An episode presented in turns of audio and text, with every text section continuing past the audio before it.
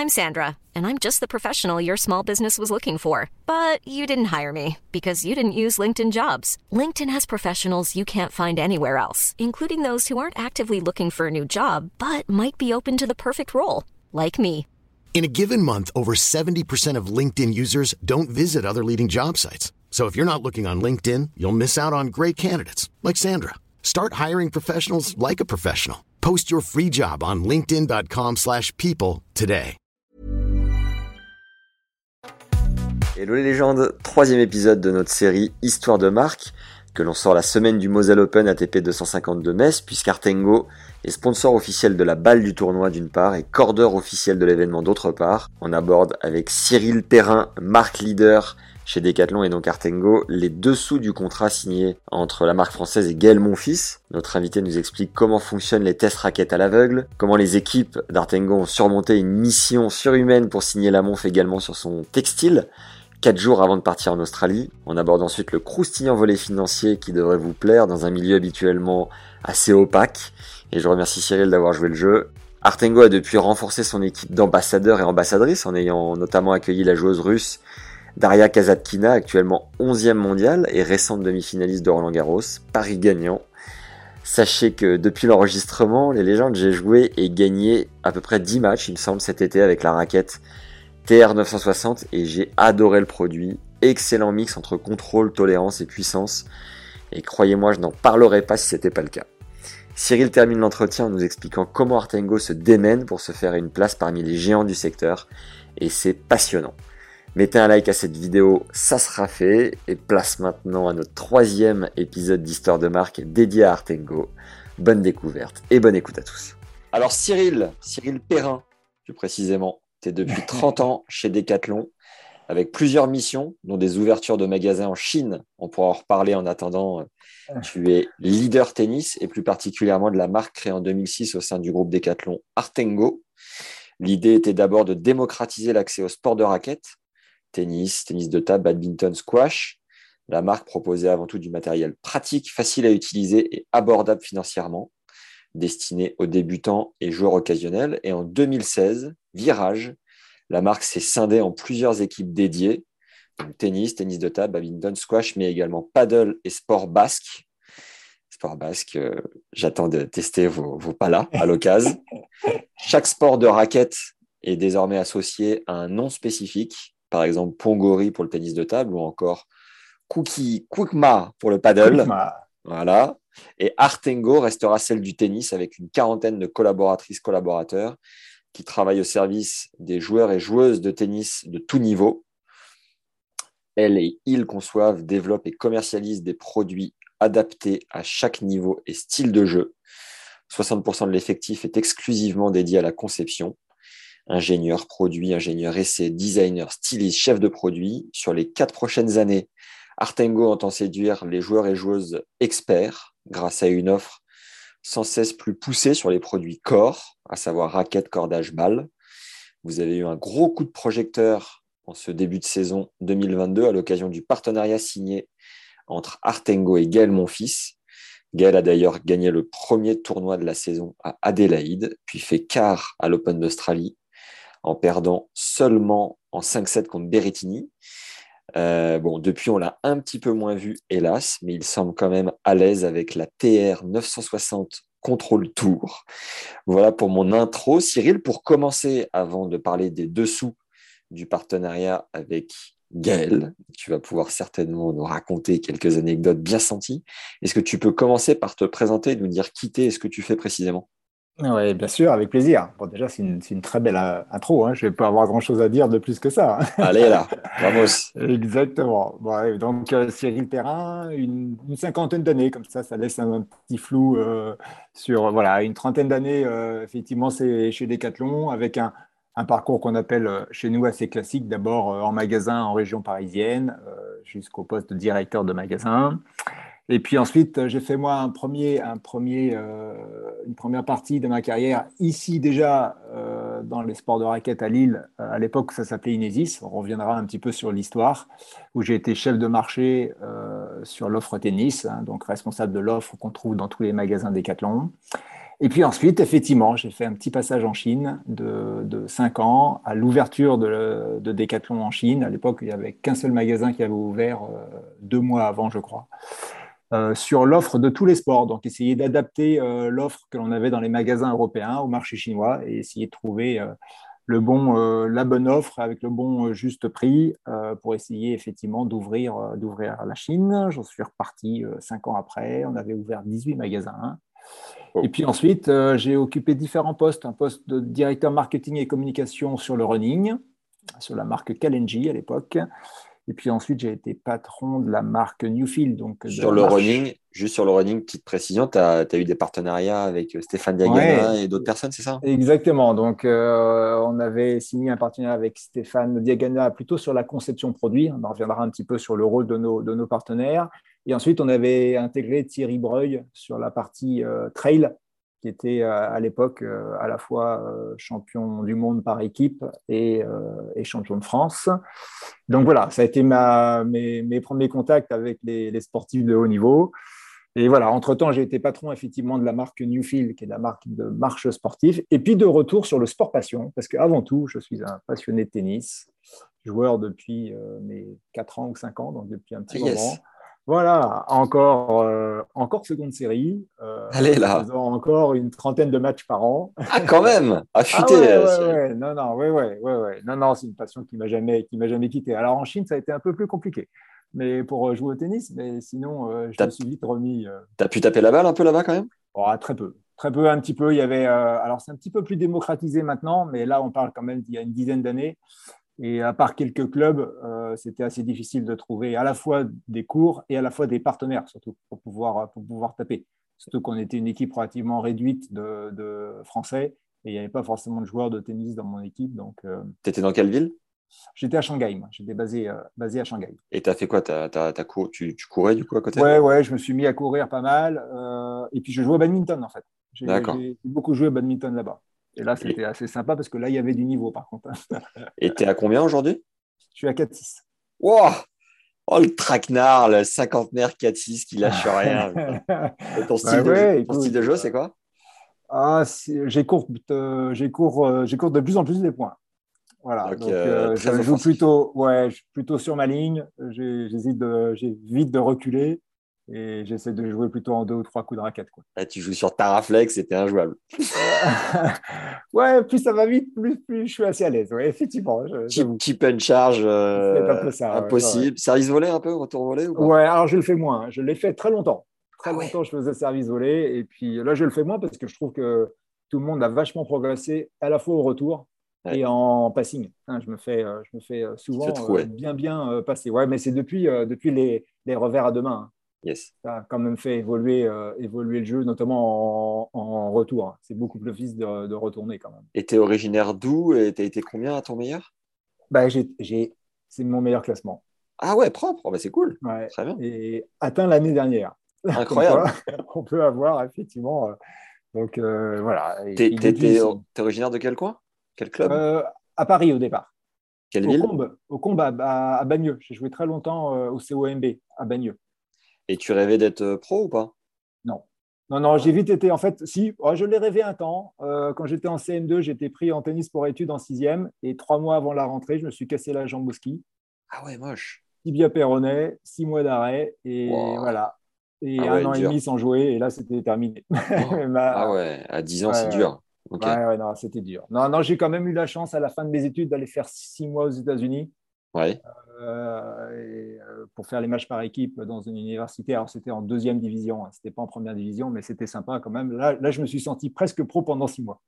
Et pourquoi pas avoir fait le cursus euh, intégral aux US Ouais, ouais, j'aurais pu. Après, je pense que j'avais, j'avais pas le niveau. en fait, en deuxième division, ils, ils proposent des, des, semestres parce qu'en fait, ils payent quand même tout sur place, à la fois les cours et à la fois et je n'avais pas le niveau. À l'époque, je devais être 5-6 euh, dans ces eaux-là. Et je n'avais pas le niveau pour aller jouer en première division et me, voir offrir un, cursus complet de 4 ans. Quoi, Et tu étais où aux US J'étais à Seattle. Ah, sympa. Voilà, à Seattle University. Très cool. Tu n'as pas pris trop de pluie sur le coin du nez? Si, un peu. Bon. il paraît que c'est. Oui, c'est 300 jours par an. il, pleut, 300 jours par an. mais il paraît que c'est magnifique quand même. Après, c'est beau. voilà. Et puis donc à la tête, pour en finir, à la tête. alors, une spécificité chez, même chez nous, je suis à la fois à la tête d'Artengo, bien évidemment, mais aussi de l'offre tennis chez Decathlon dans sa globalité, donc en gérant également l'ensemble des autres marques euh, euh, du tennis euh, dans nos offres. C'est quoi les autres marques du tennis? Ah ben, On a les autres marques, c'est Ed, Wilson. ah oui, d'accord, que vous distribuez. Ah voilà, donc j'ai à la fois la casquette Decathlon sur l'offre complète et à la fois la, la casquette d'Artengo sur, la marque, sur la marque propre. Très bien. On a, on a affaire à un homme euh, complet aujourd'hui au micro. Bravo. Et du coup, leader tennis, euh, je crois que j'ai dit tout à l'heure que vous étiez à peu plus d'une quarantaine. 47, euh, exactement. 47. Est-ce que ça veut dire que tu es un peu considéré comme le directeur général de. Est-ce que tu es un peu comme chef d'entreprise finalement au sein d'une entreprise, au sein de Decathlon? C'est exactement ça. Ah en tout cas, c'est ce qu'on essaye de, c'est ce qu'on essaye de, faire, euh, d'être à la fois d'appartenir à, un groupe qui a son histoire, son ADN, son, mode de fonctionnement, et d'avoir des entités euh, effectivement dédiées à un sport et qui sont, euh, qui ont une certaine autonomie pour justement aller, aller adapter les stratégies à leur sport et pas de pouvoir effectivement, parce que quand on gère la marche sportive ou quand on gère le tennis, forcément les codes du marché sont pas les mêmes et les façons de, de faire sont pas les mêmes non plus. Ok, très bien. Donc, une petite entreprise. Voilà. Et quand même, on va revenir un peu après sur euh, euh, les enjeux, la pression, les objectifs, tout ça. Mais on va commencer pied au plancher avec notre ami Gaël. Est-ce que tu peux nous dire comment vous l'avez approché? Comment s'est dessiné ce partenariat, un peu les coulisses de ce que le grand public ne sait pas forcément? Ah, Exactement, ouais, puis il y a des choses à dire. Hein. Donc c'était sympa, c'était une aventure sympa. Donc euh, en fait, on, avait décidé l'année passée, donc en fin d'année dernière, euh, enfin 2021, début 2021, euh, de, retourner, parce qu'on y était allé une première fois il y a très très longtemps, de retourner voir euh, le très haut niveau pro. on avait déjà des joueurs première série française. Steve Darcis nous avait rejoint aussi il y, a, il y, a, quelques temps et Steve avait arrêté sa carrière six mois avant, je crois, ou quelque chose comme ça. Oliver Marac aussi, joueur de Oliver Marac, voilà, qui joue, qui joue toujours, même s'il est un petit peu blessé en ce moment, mais qui a effectivement eu, enfin, qui a même gagné un grand chelem avec, euh, avec, notre, notre, avec notre raquette. Lequel? Euh, alors, En Australian Open, en 2018, avec euh, Pavic. Avec, et vous aviez aussi Jérôme Ménel et Nicolas ça? Exactement, voilà, qui était dédié à la conception de produits chez nous. Donc, il nous aidait effectivement à, à, tester les produits, à faire évoluer les différents prototypes.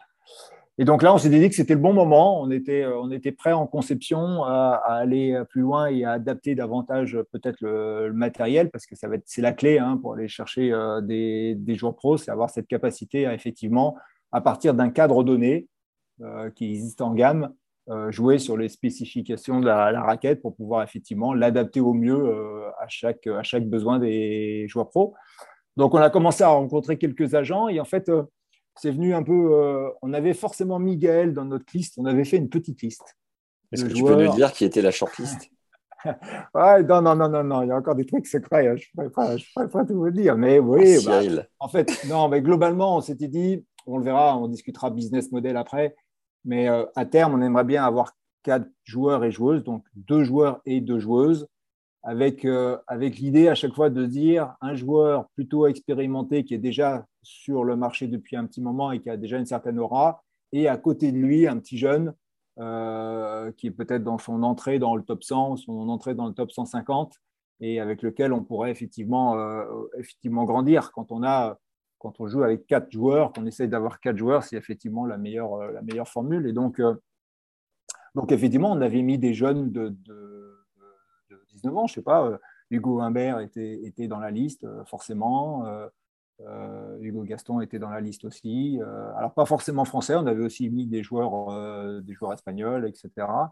Et, et on avait osé mettre, mettre Gaël, je dirais presque en, en liste, mais en disant bon, c'est le rêve c'est le rêve inaccessible. Et comme quoi, il faut, faut, essayer. C'était exactement ça, parce qu'en plus, on ne savait pas, au moment où on a fait cette shortlist, on ne savait pas qui était en fin de contrat, qui n'était pas en fin de contrat. C'est des choses qu'on a découvert après. Donc après, on a ajusté la liste en fonction des, différentes fins de contrat. Et en fait, on a rencontré différents, différents agents pour leur présenter notre, notre, notre projet. Et, et en fait, en parallèle de ça, l'agent de Gaël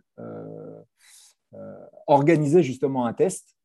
Alors, ce qu'on appelle à l'aveugle, c'est-à-dire un test à l'aveugle, c'est-à-dire que on plusieurs marques envoient des raquettes euh, assez proches de sa raquette euh, ou, ou, éloignées, ça dépend ce que veut le joueur, de sa raquette actuelle.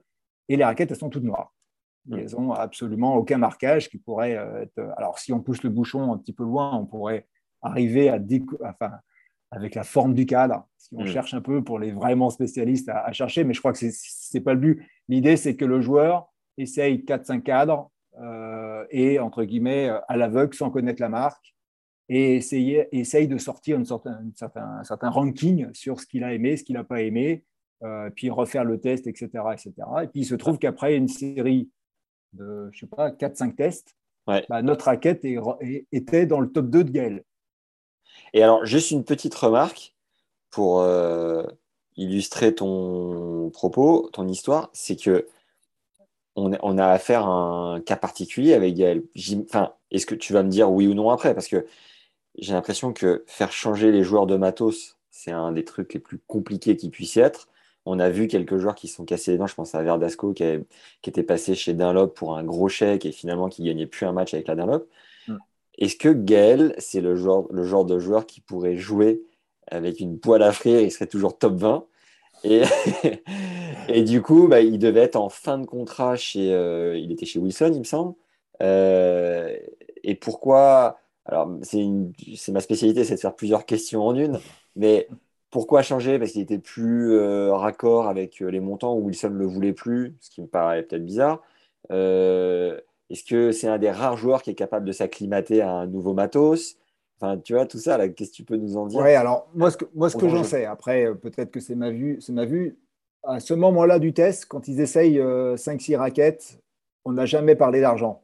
Et, on, et, on, ne parle pas d'argent à, à ce moment-là. Donc, euh, euh, la spécificité de Gaël, c'est qu'il voulait changer un petit peu par rapport à ce qu'il avait, ce qu'il avait à l'heure actuelle. Donc, il jouait, enfin, il jouait avec, avec, avec, Wilson et il voulait ajouter un petit peu de puissance à sa raquette. Il avait la volonté de faire évoluer son jeu, d'ailleurs, on l'a vu, hein, il va quand même de plus en plus vers, vers l'avant et essayer de décourter un petit peu le, les échanges. Et donc, il avait envie de changer, euh, changer de matériel. Alors, ça aurait pu être très bien adapté, euh, enfin, Wilson aurait très bien pu le faire aussi. Euh, mais c'est sûr que c'est plus facile, je pense, quand le joueur a la volonté d'avoir quelque chose en plus, ou, ou, en moins, en tout cas, de faire évoluer son matériel. quand il s'agit d'une certaine continuité, bah, c'est beaucoup plus dur pour le joueur parce que chaque raquette a quand même une signature, à la fois de, rendement, mais également une signature euh, auditive, etc., euh, etc. ils sont habitués, ils jouent bien avec, et donc les refaire changer, c'est un, cauchemar. La chance qu'on a eue dans notre histoire, c'est qu'il voulait faire évoluer un petit peu son jeu, et il voulait une raquette qui envoie un peu plus. Et dans ce cas-là, pourquoi Wilson ne se penche pas tout simplement sur un proto pour lui, quoi Prototype? Ah, je, à ce moment-là de l'histoire, je ne sais pas trop, euh, puisque après, une fois que, que, Gaël a, sorti notre raquette, c'est là où l'agent rentre euh, en, discussion avec la marque, et c'est là où le joueur apprend quelle marque il a préférée. Ouais. Là, Gaël a été surpris. il n'a pas voulu croire que c'était une raquette Artengo. Et il y, y, a une rumeur qui court sur le fait que, alors j'adore ta version et j'ai envie d'y croire, mais mon rôle de gars qui va chercher un peu la petite bête, c'est qu'il y a une rumeur qui court en disant qu'il joue avec son ancienne raquette maquillée en Artengo. On a mm. tous envie de croire à la belle histoire qu'il préfère la raquette Artengo. Mais d'où viendrait cette rumeur selon toi? Une rapide pause pour nous mettre un like si tu es sur YouTube, 5 étoiles si tu écoutes cet épisode au format audio et un commentaire sympa, ça nous aide comme jamais à faire connaître notre travail dans ce monde algorithmique. Un grand merci pour ton aide et fonce découvrir le compte Insta d'Artengo. Ils font vivre le Moselle Open de l'intérieur et publient du très bon contenu à règle générale. Ça devrait te plaire. Allez, on y retourne. Oh, c'est une bonne guerre. On va dire notamment quand un joueur joue depuis 10 euh, ans avec la même raquette. Dans un premier temps, euh, c'est vrai, et ça s'est vu, hein. il y a eu plein, plein, plein de fois où ça s'est fait comme ça. Bah, quand il change de marque, dans un premier temps, il, garde la même raquette, entre guillemets, qui, est ce qu'on appelle maquillée, c'est-à-dire que c'est l'ancienne raquette et euh, on met juste le cosmétique. Euh, voilà. Bah, nous, nous, on sait que c'est pas notre histoire. Après, la façon le, plus simple de, le démontrer, ce serait, ce serait de prendre sa raquette. Voilà, c'est la sienne. Exactement, exactement. Et la mettre par rapport à, en face de notre raquette de gamme et de s'apercevoir quand même que c'est exactement la même. Yes. Et donc ça se voit. Après, c'est des détails sur le cadre, mais c'est vrai que à la vue, quand on regarde un match à la télé, voir tous ces niveaux de détails là. Euh, mais bon, après, c'est crois que c'est de bonne guerre. C'est comme ça. Euh, voilà, il y en a beaucoup qui, qui, ont voulu un petit peu se dire c'est pas possible, il ne peut pas jouer avec une raquette. Euh, bon, le plus simple, c'est que, je viens de taper avec toi à l'occasion, Cyril. Et tu me feras. Bah, écoute, elle est là. voilà, tu pourras, tu pourras l'essayer. Alors, celle-là, tu auras du mal à jouer avec quand même. Ah, ouais. ah bah, elle est dure à jouer. Parce que quoi, elle est plus lourde, elle est plus rigide. Bah, en fait, c'est un peu le, c'est un peu le contraire de, de ce qu'on vend aux joueurs euh, amateurs. Un joueur amateur, il va vouloir jouer plus vite, il va vouloir que la raquette ait plus de rendement donc la balle ressort plus vite de la raquette. Donc souvent, les raquettes, elles sont plus rigides. À l'inverse du joueur pro, lui, il veut contrôler la balle. Donc la puissance, il l'a naturellement, voire même un peu trop, on voit tout le temps, et il veut plutôt une raquette hyper souple. Donc le joueur lambda comme nous, euh, seconde série, euh, qui joue avec une raquette de, pro, bah, sa balle, la balle, elle n'avance pas. Quoi. Hmm. Donc tu joues mi-court. Moi, quand j'ai essayé de jouer avec sa raquette telle qu'avec lequel il joue, je joue mi-court. Je ne ah dépasse pas la ligne de carré de service. Voilà. Je n'arrive pas à allonger parce que ça n'avance pas. Ça fait euh, en, rigidité, on tombe à des rigidités euh, qu'on ne trouve pas dans le, dans le, dans le, commerce, hein, d'ailleurs, parce que ça, serait, ça, serait, injouable. Et juste, juste pour rétablir le, propos, parce que tout à l'heure, j'ai avancé euh, la rumeur qui disait que sa raquette pouvait être maquillée. J'ai aussi entendu l'histoire que tu nous as relayée plusieurs fois disant qu'à l'aveugle, il avait choisi la raquette Artengo. Donc on, entend, on entend les deux, c'est important de le préciser aussi. Ouais, ouais, donc euh, voilà. Et, Pour, et pareil, pour revenir sur la puissance dont tu parles, euh, je, je côtoie pas mal euh, Morgan Manarino, le frère d'Adrian, qui me donne des cours de paddle et qui me disait que d'un point de vue puissance, Morgan, quand il fait des volets au paddle, il dit voilà, c'est leur job au mec hein, d'avoir la raquette toute la main dans la journée. Il dit la, la qualité de voler, l'impact est tellement puissant de ces gars-là, ils ont tellement de puissance, comme tu pouvais le dire euh, juste avant sur Gaël, qu'on ne se rend pas compte, mais c'est impressionnant la force qu'ils peuvent euh, développer. Quoi. Le truc le plus hallucinant dans notre collaboration avec Gaël, c'est quand Gaël joue et s'entraîne dans un cours, sur un cours couvert, mais classique, sans tribune. Juste le cours couvert qu'on trouve dans n'importe quel club. Le bruit. Le bruit. C'est hallucinant honnêtement, moi, j'ai pourtant assisté à des matchs euh, pro, etc. Mais le fait d'être dans un, dans un cours classique, couvert, le bruit, mais ne serait-ce qu'au bruit, tu sais que ce n'est pas le même tennis que nous.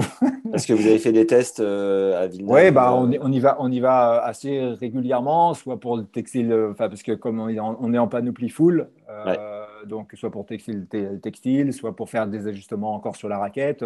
Voilà, ce qu'il faut bien voir, c'est entre le moment où il a choisi cette raquette en étant celle qu'il préférait, et on a quand même fait évoluer le proto euh, initial qu'on lui avait donné euh, et on a fait 2, 3, 4 allers-retours. On a modifié des petites choses sur la raquette pour justement aller jusqu'à, jusqu'au produit avec lequel il joue euh, aujourd'hui. Donc après, une fois qu'on est, euh, voilà, une fois qu'il a choisi sa raquette en disant bah, c'est celle-ci que je préfère, là on entame la négociation en général avec l'agent. Et si tout se passe bien après la négociation, on entame une deuxième salle de, de, de test raquette, puis une troisième, jusqu'à arriver à la raquette effectivement parfaite et, et pour qu'il puisse démarrer la saison. Alors ça a été c'est là où tout s'est joué dans un laps de temps court. Hein. Et euh, il fallait lui livrer euh, ses 12 raquettes pour euh, la tournée australienne le 25 décembre. Ah ah, dans ce laps de temps-là, il faut développer, enfin, faut finir, faut finaliser la raquette avec laquelle il jouait, il faut faire un cosmétique, il faut fabriquer les raquettes, il faut, et ça va, ça va. Là, le temps, là, le dernier trimestre de l'année dernière, on l'a pas vu passer.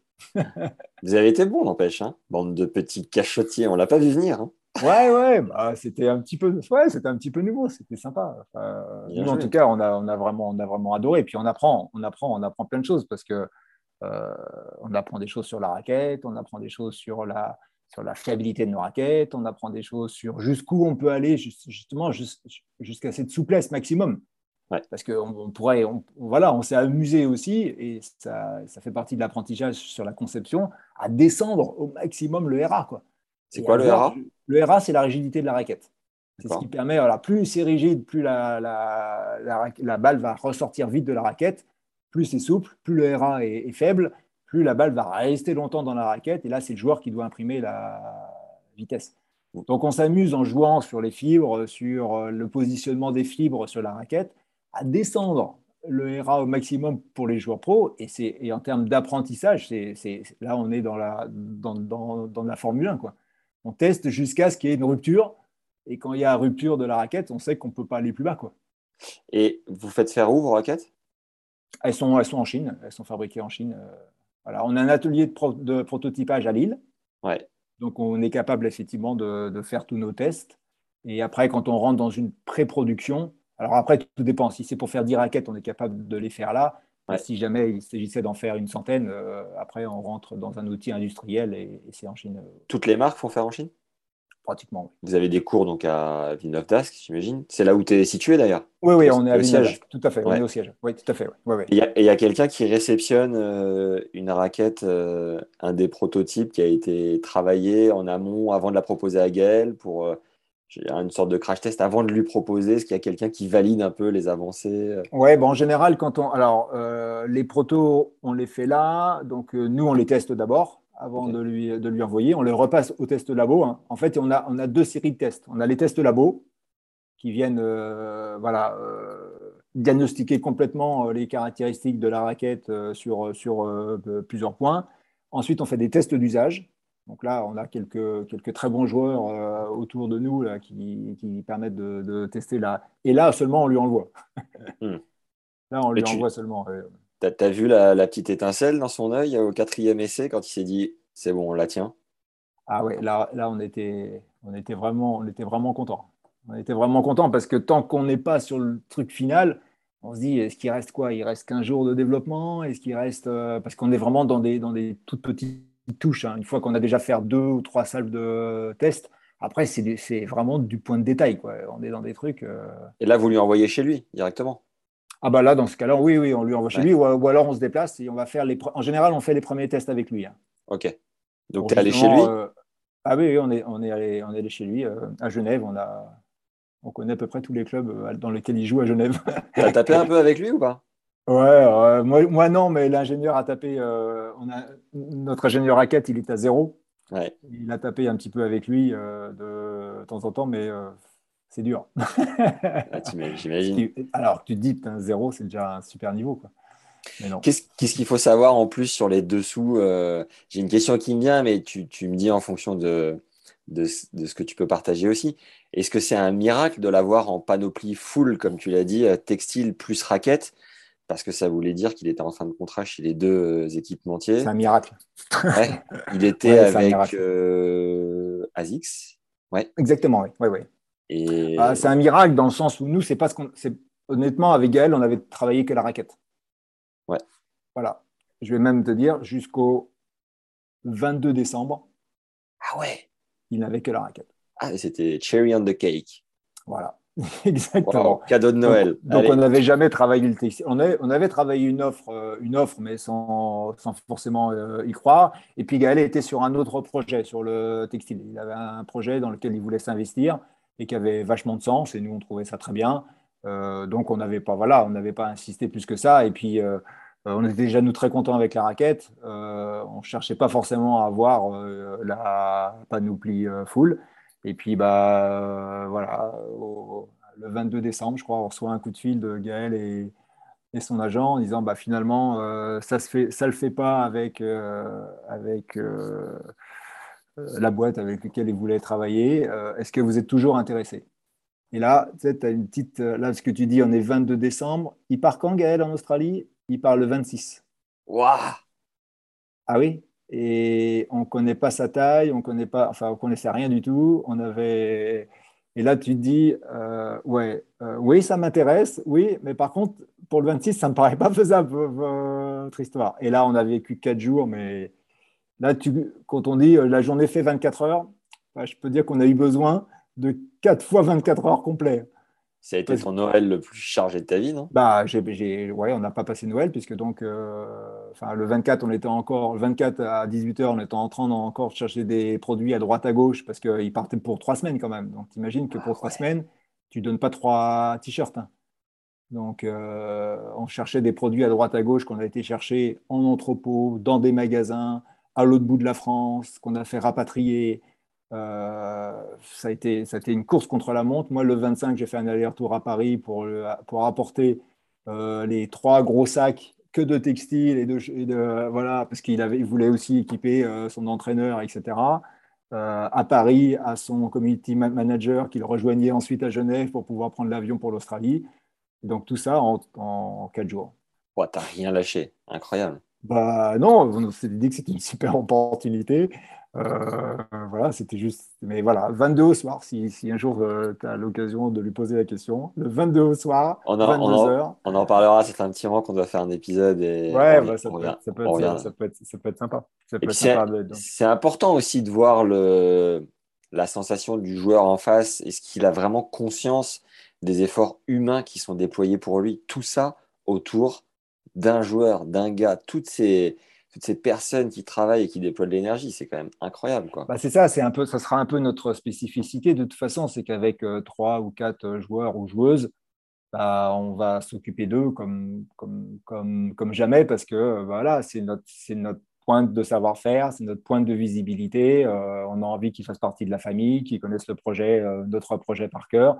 Et c'est vrai que, on essaye de, de bien s'en occuper. Euh, le, mieux possible. Donc, euh, ouais, ça, nécessite effectivement une réactivité, mais on est encore en train d'apprendre. Hein. C'est-à-dire que gérer un joueur pro euh, sur une saison complète, on savait, on savait pas faire. Hein. On est dans l'apprentissage. Hein. Et d'un point, de vue, d'un point de vue textile, vous en êtes où sur la qualité, le, design, et quelle ancienneté vous avez Quelle est votre expérience jusqu'à maintenant? Bah, Ça, globalement, on était, on était entre guillemets un petit peu moins inquiet parce que bah, c'est quand, même, quand même plus facile. Euh, les, composants entre les différentes marques, ils sont quand même. Enfin, ça fait longtemps qu'on fait du textile. Chez Decathlon, quand même, de manière générale, on fait du textile quand même depuis très longtemps sur plein de sports. C'est pas forcément le textile tennis qui est le plus contraignant euh, en termes soit de respirabilité, soit etc. Donc euh, sur la partie textile, on n'était pas trop inquiet, on était juste inquiet sur le taillant. Voilà, parce que ce qu'on lui a donné dans un premier temps, c'était notre taillant, ce n'était pas du sur-mesure. Hmm. Or, la plupart des, joueurs, notamment quand ils ont un, gabarit un peu hors norme, euh, c'est du sur-mesure. Donc, il est parti avec toute la tournée australienne avec, euh, voilà, euh, pour la, petite histoire, le 23 au matin, on était chez lui avec, moi j'étais avec un ingénieur chaussures en train de prendre ses mensurations. Et comment vous avez fait faire aussi rapidement? Ben, en fait, non. Dans un premier temps, on a juste pris des mensurations pour se dire, euh, OK, chez nous, c'est plutôt du L ou c'est plutôt du M. Ouais. Et puis ensuite, on a été tapé dans tous les magasins qu'on pouvait pour, euh, pour lui trouver une panoplie à peu près correcte et que ce soit la même. Parce que tu imagines que si c'était euh, le, le, premier tour avec une panoplie, le deuxième tour avec une autre panoplie, c'était quand même assez compliqué. Et après, par contre, là maintenant, depuis, bah, je crois que c'est à Indian Wells, ouais, quand il, a, quand il a joué à Indian Wells, là, il avait du sur-mesure. Donc, c'était les mêmes produits que les produits de gamme hein, qu'on vend, hein, d'ailleurs, c'est les, les, mêmes. Par contre, c'était adapté à ses, à, mensurations, parce qu'il fait plutôt, euh, on va dire, euh, du L en épaule. Par contre, comme il est très grand, il faut qu'on rallonge un petit peu le, le t-shirt. Et pareil, le short, il aime bien jouer avec des shorts longs. Donc, et, pourtant, il est très fin de, de hanche. Donc Et là, on fait faire ça dans un atelier qui est juste à côté de chez nous. Euh, c'est du ah sur-mesure qu'en fait. D'accord, en France. Ok. En France, ouais, ouais. Et la chaussure, il est chez vous aussi? Alors, la chaussure, on est en cours de, développement parce que ça aussi, ce n'était pas prévu. Et la seule chose qui retarde le, le, processus, c'est que Gaël fait du 49. et que nous n'avons aucune, aucune chaussure en 49. Ah Notre taillant s'arrêtait en 48. Donc, il a fallu qu'on développe dans, nos usines un moule spécifique pour faire du 49. Donc là, on en est là. On a reçu les, premiers protos et on doit, on doit lui faire tester là. Euh, on va dire qu'on espère être prêt pour la tournée américaine euh, cet été. Yes. D'un point de vue financier, Cyril, Mm. et là, va falloir, va falloir lâcher du lourd. Bon, j'ai cru comprendre, euh, tu me dis si c'est ça, que les contrats raquettes rapportent beaucoup moins aux joueurs que le contrat textile. C'est bien ça? Ah oui, oui, oui, on est, on est du simple au double, pratiquement. Ah ouais, à ce point-là? Ah oui, oui, non, non, la raquette. euh, bah, Parce qu'il y a fait, beaucoup a- moins de visibilité sur la raquette que sur le textile, c'est ça? Bah, C'est-à-dire qu'en fait, je pense que les, les grandes marques historiques de textile euh, partent du principe que la visibilité sur le tennis fait vendre aussi la marque d'une façon générale et, et sur d'autres natures de, enfin, sur d'autres euh, produits textiles et pas uniquement la ligne tennis. Oui, Si ok. on prenait que la ligne tennis, non. Quand on, quand on voit, je sais pas, Agassi porter du, du, du Nike, par exemple, ça aide Ouais. l'ensemble de la marque euh, Nike et ça aide tout le textile Nike. Donc, euh, Ouais. par définition, et puis par définition, la, la visibilité à la télé quand même du textile est quand même beaucoup plus forte que la raquette. D'accord.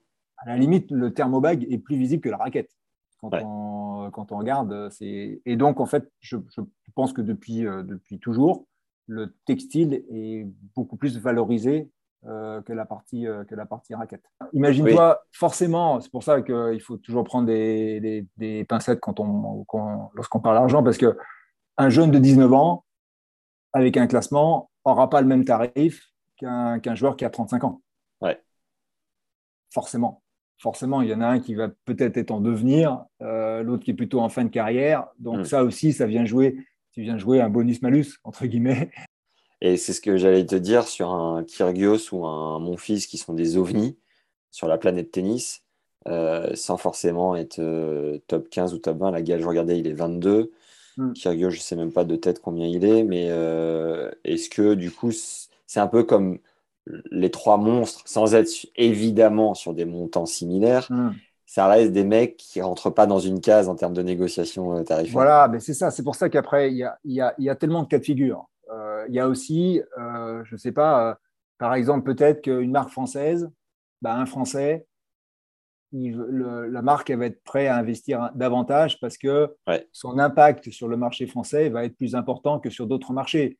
Peut-être que si c'est une marque russe qui signe effectivement un joueur russe, bah, possiblement, elle mettra peut-être un peu plus qu'une marque américaine, ou etc., etc. Donc, il y a tellement, Ouais. il y a tellement d'autres enjeux. De toute façon, c'est, il y a, il y a entre guillemets un prix, une négociation, et après, c'est combien toi tu veux y mettre. hein. C'est ouais. l'histoire de l'offre et, et la demande. Est-ce que c'est important pour toi? Est-ce que ça ne l'est pas? Est-ce que tu as déjà un team complet et c'est quelqu'un qui vient se rajouter? Ou est-ce que tu es en train de construire ton. Tout ça, forcément, ça fait, ça fait varier les, les montants, mais presque du simple au double. hein. Et, et le fait que Gaël ait voulu euh, inclure son coach euh, pour l'habiller, tout ça, ça, ça a beaucoup varié sur les montants à la fin? Non, non, non, non, non, ça dépend. Non, non. Bah après, euh, là, c'est plutôt sa team qui, qui l'accompagne euh, sur les tournois. Bon, il s'avérait qu'ils n'avaient pas de, forcément, eux, de contrat Ouais. de sponsoring. Donc, euh, après, si c'est un coach qui est très connu, qui est déjà en contrat avec une marque, bah, je regardais jouer Joko, j'ai vu que Goran, il était toujours en. Sergio Tacchini En, en Tacchini. Ouais. C'était sa marque pour laquelle il, avait, il était en contrat quand il était joueur. Bon, donc euh, il y en a qui ont des contrats, il y en a qui n'ont pas de contrat. Euh, voilà, il se trouvait que tous ces accompagnateurs n'avaient pas forcément de contrat et qu'on trouvait ça sympa aussi qu'ils soient en, en artingo tout, le- tout le temps. quoi. Et vous les rémunérez aussi, du coup? Là, pas forcément, non. D'accord. non, non.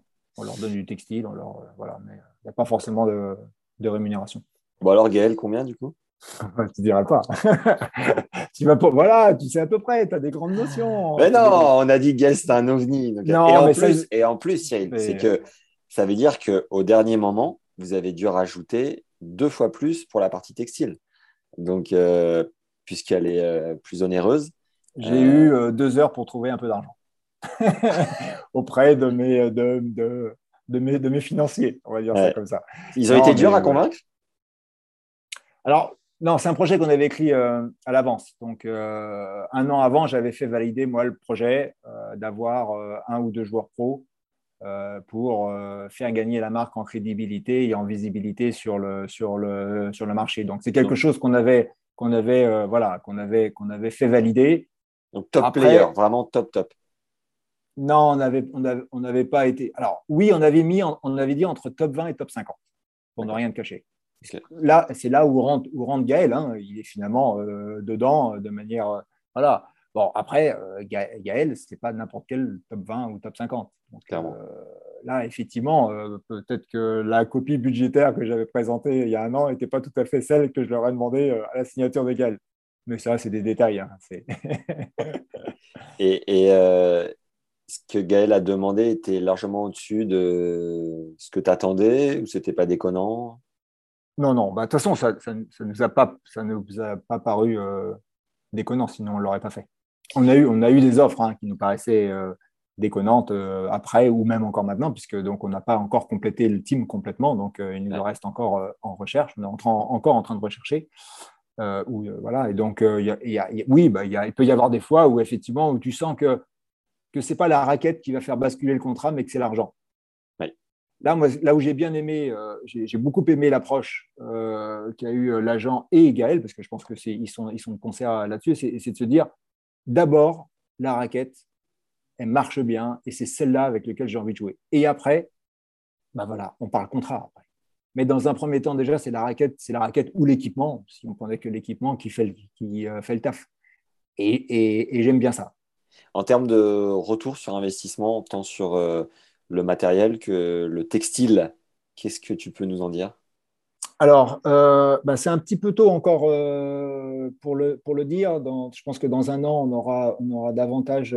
la seule chose qu'on. Parce qu'en fait, en plus, la raquette avec laquelle il joue, enfin, le cosmétique avec lequel il joue, ce n'est pas celle qu'on a en magasin pour l'instant.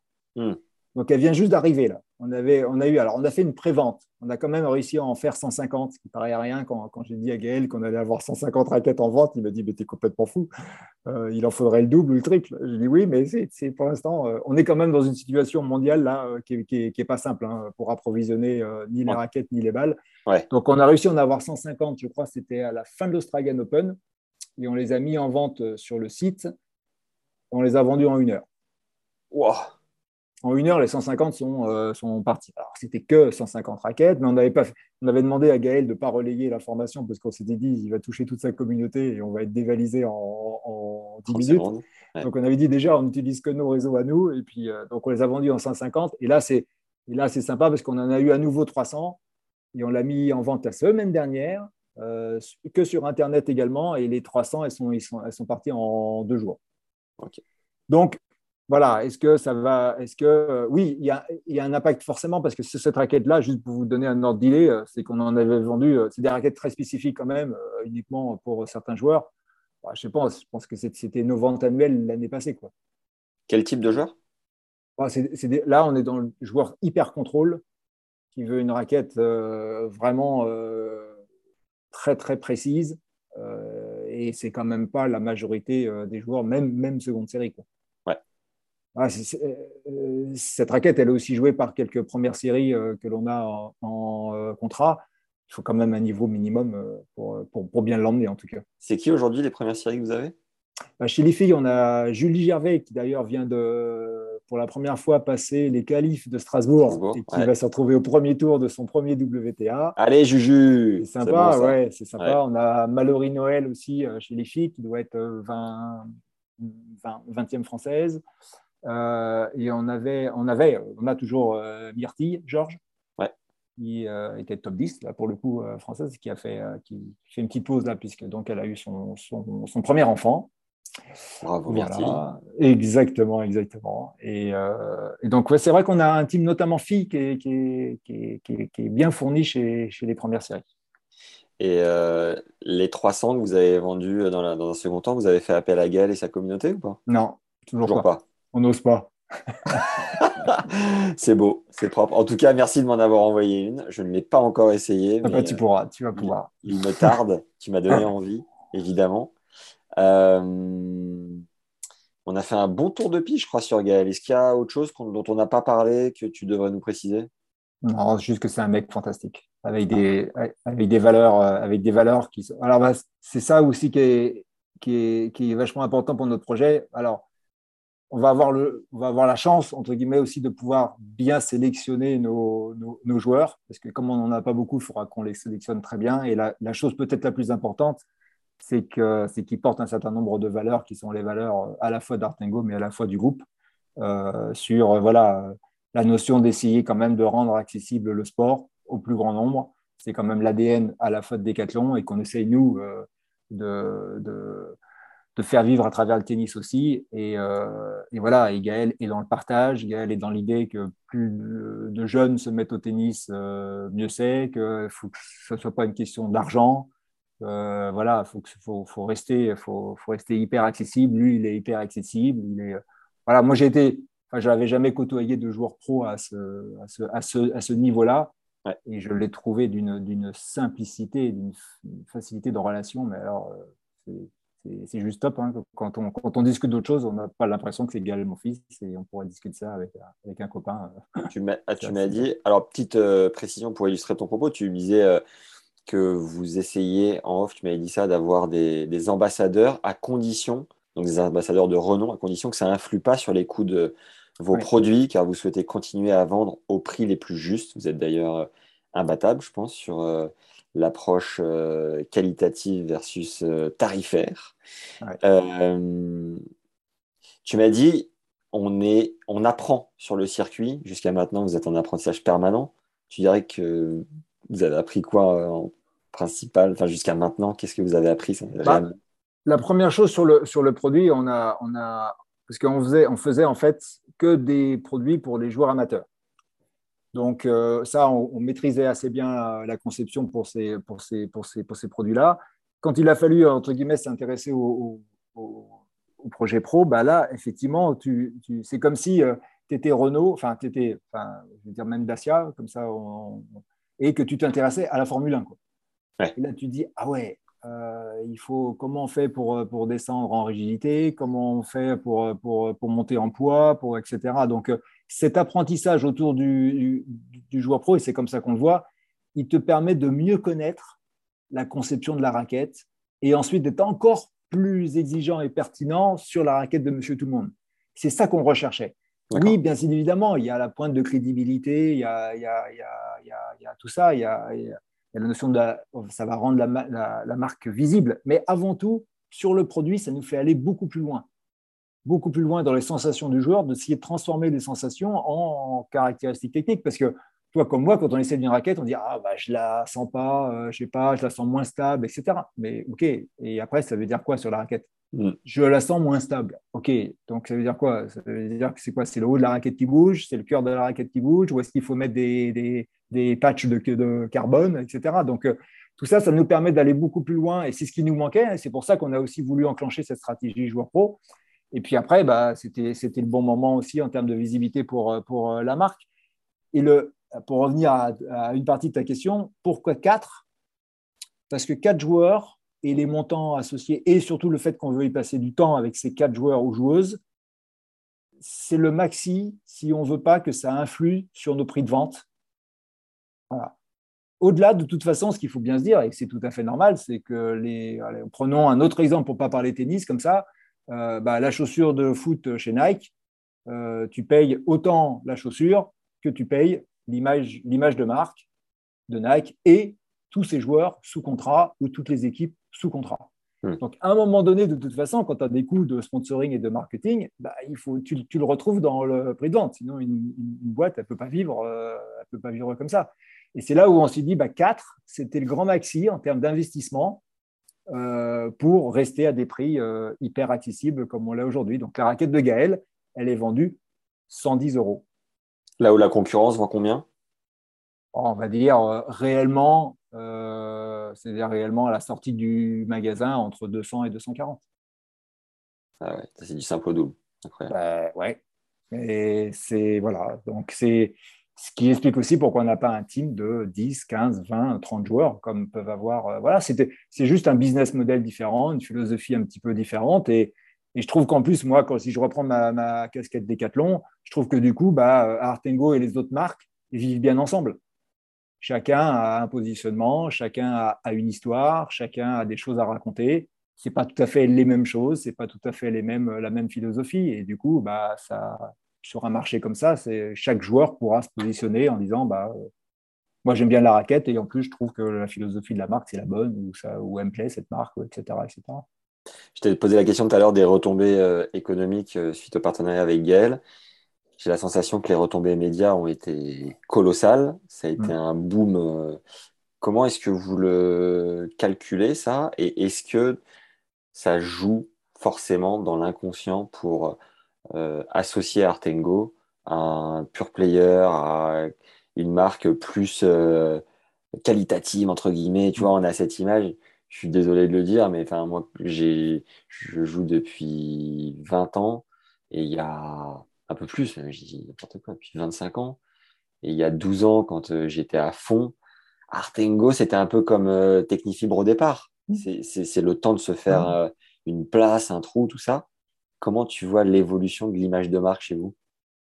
Ouais, bah c'est exactement ce que, ce que je dis. Souvent, moi je dis souvent, bon, il y a des, il y a des exceptions, mais le produit va plus vite que l'image. D'accord? C'est-à-dire Ouais, qu'on bah oui, arrive forcément. plus vite à faire des super produits, Ouais. mais changer l'image, bah, c'est- long. Sur certains marchés, il faut appuyer sur. euh, il, y a, il, y a, il y a des points de passage obligatoires. Aujourd'hui, c'est pour ça qu'on a décidé de se lancer dans cette stratégie pro, au- au-delà de nous faire progresser en conception, on s'est aussi dit, bah, on ne peut pas faire autrement en fait. Aujourd'hui, si tu n'as pas de joueurs qui jouent avec tes produits, bah, pour une partie des, des joueurs, ta marque, elle n'est pas crédible. Ouais. Alors que euh, globalement, quand on arrive à mettre les produits de la marque dans les mains en test, personne ne te dit les produits ne sont pas au niveau. Mm. Tu peux aimer, tu peux préférer une autre, tu peux, mais, mais personne, ça fait déjà deux, trois ans que personne nous dit non, vos produits ne sont pas à la hauteur. Par contre, donc les produits sont là d'abord, et c'est comme ça qu'il faut, c'est comme ça qu'on a mené le projet depuis, depuis 5-6 ans. C'est d'abord, on, on, on, on a travaillé sur le produit avant d'aller, d'aller, d'aller essayer de travailler un petit peu l'image. Et, euh, et c'est comme ça. Le, marché du sport aujourd'hui est un marché assez marketé. Et si tu ne marques pas un peu tes produits, bah, malheureusement, même si tu as des super produits, euh, c'est, un, peu plus long, on va dire, pour arriver euh, à convaincre. Et, par rapport à la médiatisation, effectivement, on a eu une chance folle. On signe le, enfin, le 25 décembre, il part avec, euh, avec nos raquettes. Le 7 janvier, il gagne son premier tournoi à Adélaïde. En deux jours, nous, on avait prévu avant deux jours de faire un petit lancement et une annonce du partenariat.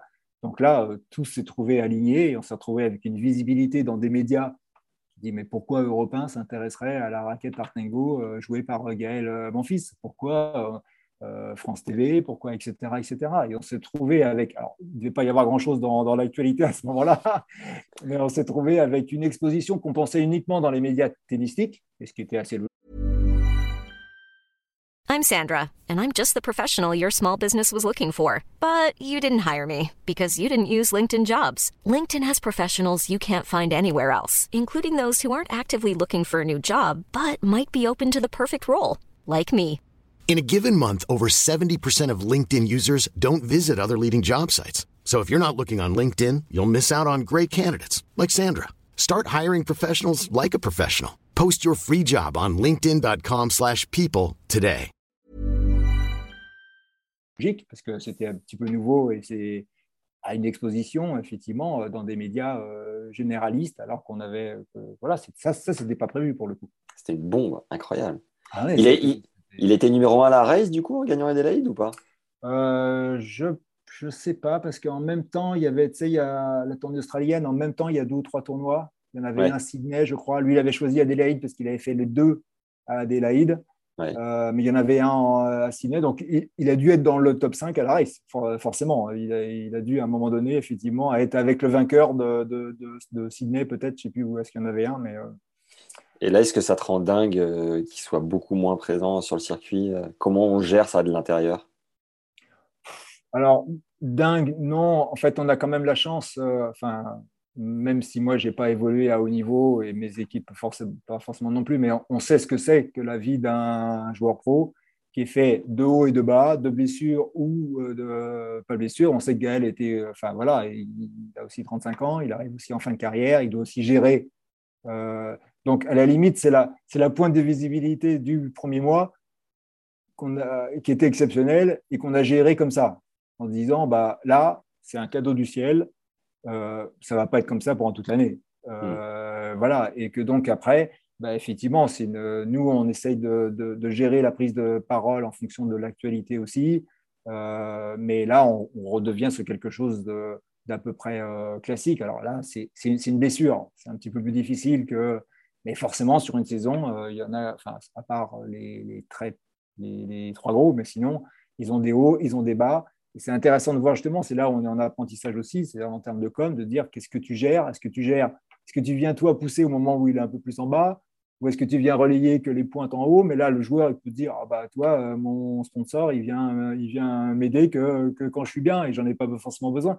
C'est aussi intéressant à gérer et on, apprend aussi euh, beaucoup de ça. On essaye systématiquement, c'est un, petit exemple, mais quand nos joueurs, qu'ils gagnent ou qu'ils perdent, on leur envoie tous, enfin en général, il y a, il y a bien 5-6 membres de l'équipe qui leur envoient un petit mot. Mais aussi bien dans la défaite que dans la victoire. Et ah voire même plus, moi j'ai plutôt insisté qu'on soit très proche d'eux, notamment euh, après, euh, après une défaite qui fait un petit peu mal ou une, une contre-performance. Parce qu'ils ont aussi besoin de ça. C'est aussi. Euh, Comment vous faites sur les réseaux ou en direct? Ouais, sur le réseau, on, est, on, est, on, a, on a créé des petits groupes WhatsApp et, on, communique comme ça. ah ouais, sur WhatsApp. Donc pas forcément visible du grand Non, non, c'est pas visible. Non, non, non, non, non, non, non, non c'est notre petit truc à nous entre nous. Quoi. Beau geste. Ouais, ouais, c'est sympa. Et, ça, ils ça, ils nous disent, hein, le retour à la fois de Daria et à la fois de Gaël, c'est euh, on n'a jamais eu ça avant. Parce que là, c'est le chef de produit, c'est l'ingénieur produit, c'est euh, le gars qui s'occupe de la chaussure qui leur envoie un petit mot en disant bah, Super, tu as fait un super match. Euh, top. Ça crée une belle cohésion. C'est, ouais, c'est sympa. Ouais, c'est sympa. Et on, voilà, on gère comme si c'était quelqu'un de l'équipe, en fait et qui faisait un tournoi. Bon, on ne fait pas les mêmes tournois, c'est tout. tu m'as parlé de, de la profondeur de vos ambassadrices pour le moment, même si vous en cherchez potentiellement de nouvelles. Est-ce que tu ne penses pas que ça va être un défi assez compliqué de euh, convertir des joueurs déjà établis dans du Artengo Est-ce que vous n'allez pas aller chercher des plus jeunes avec des paris sur l'avenir du coup? Il nous faut les deux, je pense. Voilà, dans cet équilibre à quatre, j'aimerais bien, effectivement, si on pouvait arriver à ça, d'avoir effectivement quelqu'un d'établi et à côté un petit jeune qu'on accompagnerait et qui, est déjà, euh, qui a déjà passé un certain, certain cut quand même et qui, qui pourrait performer. J'aimerais bien avoir, avoir cet équilibre-là. Je ne sais pas si on va y arriver, mais en tout cas, euh, l'objectif, il est plutôt ça. Donc, on cherche à côté de Gaël plutôt un jeune joueur maintenant. Et c'est pour commencer le plus tôt possible ou c'est un peu comme Gaël, vous avez quelqu'un dans les cartons, vous gardez secret jusqu'à la dernière seconde? Non, bah c'est toujours pareil. On a, on, a, on a utilisé la même méthode, on a une petite shortlist et on prend des contacts. On a déjà des contacts, il y a des gens qui ont essayé des produits en fin d'année. Après, ce qu'il faut juste savoir, c'est qu'effectivement, donc il y a la notion de je suis encore en contrat et mon contrat se finit ou pas. Et ça, forcément, hein, tu peux avoir écrit une, une shortlist de 10 personnes. Si les 10 sont en contrat et qu'ils ont encore 3 ans de contrat, il va rien se passer au, milieu. Hein. donc, tu es obligé d'attendre la fin des trois ans de contrat. Et euh, voilà, donc on essaie d'avoir le maximum d'informations, de recroiser avec les agents qu'on a, qu'on a déjà croisés pour, euh, pour essayer effectivement de, de signer, euh, de signer quelqu'un cet été. Alors après, puis, la période est très courte. Hein. En général, quand ils sont en fin de contrat, en fin d'année, bon, ben voilà, les, les négos, en tout cas, ou les tests démarrent l'été. Et après, tout se joue en deux mois ou trois mois. Gala a signé combien de temps chez vous? 5 ans. Ah ouais, quand même. Ouais. Ah, en gros, jusqu'à la fin de sa carrière, il va finir ah avec nous. 41 ans. Ouais. Exactement. 42 même. Il finira avec nous. c'est beau ça. Et, derrière, vous pourriez le garder en ambassadeur. Euh, c'est un peu le but. Ah, puis Gaël, a aussi, euh, c'est ce qui nous a plu aussi, a aussi la volonté d'apporter euh, sa touche. en général, il l'apporte sur la partie conception, mais aussi sur la partie design. Gaël est friand effectivement euh, de euh, design, d'artistes, etc. Euh, et, on a vraiment, nous, la volonté, avec lui, de faire des éditions limitées, que ce soit sur le, textile, que ce soit même sur la raquette, elle est quand même personnalisée.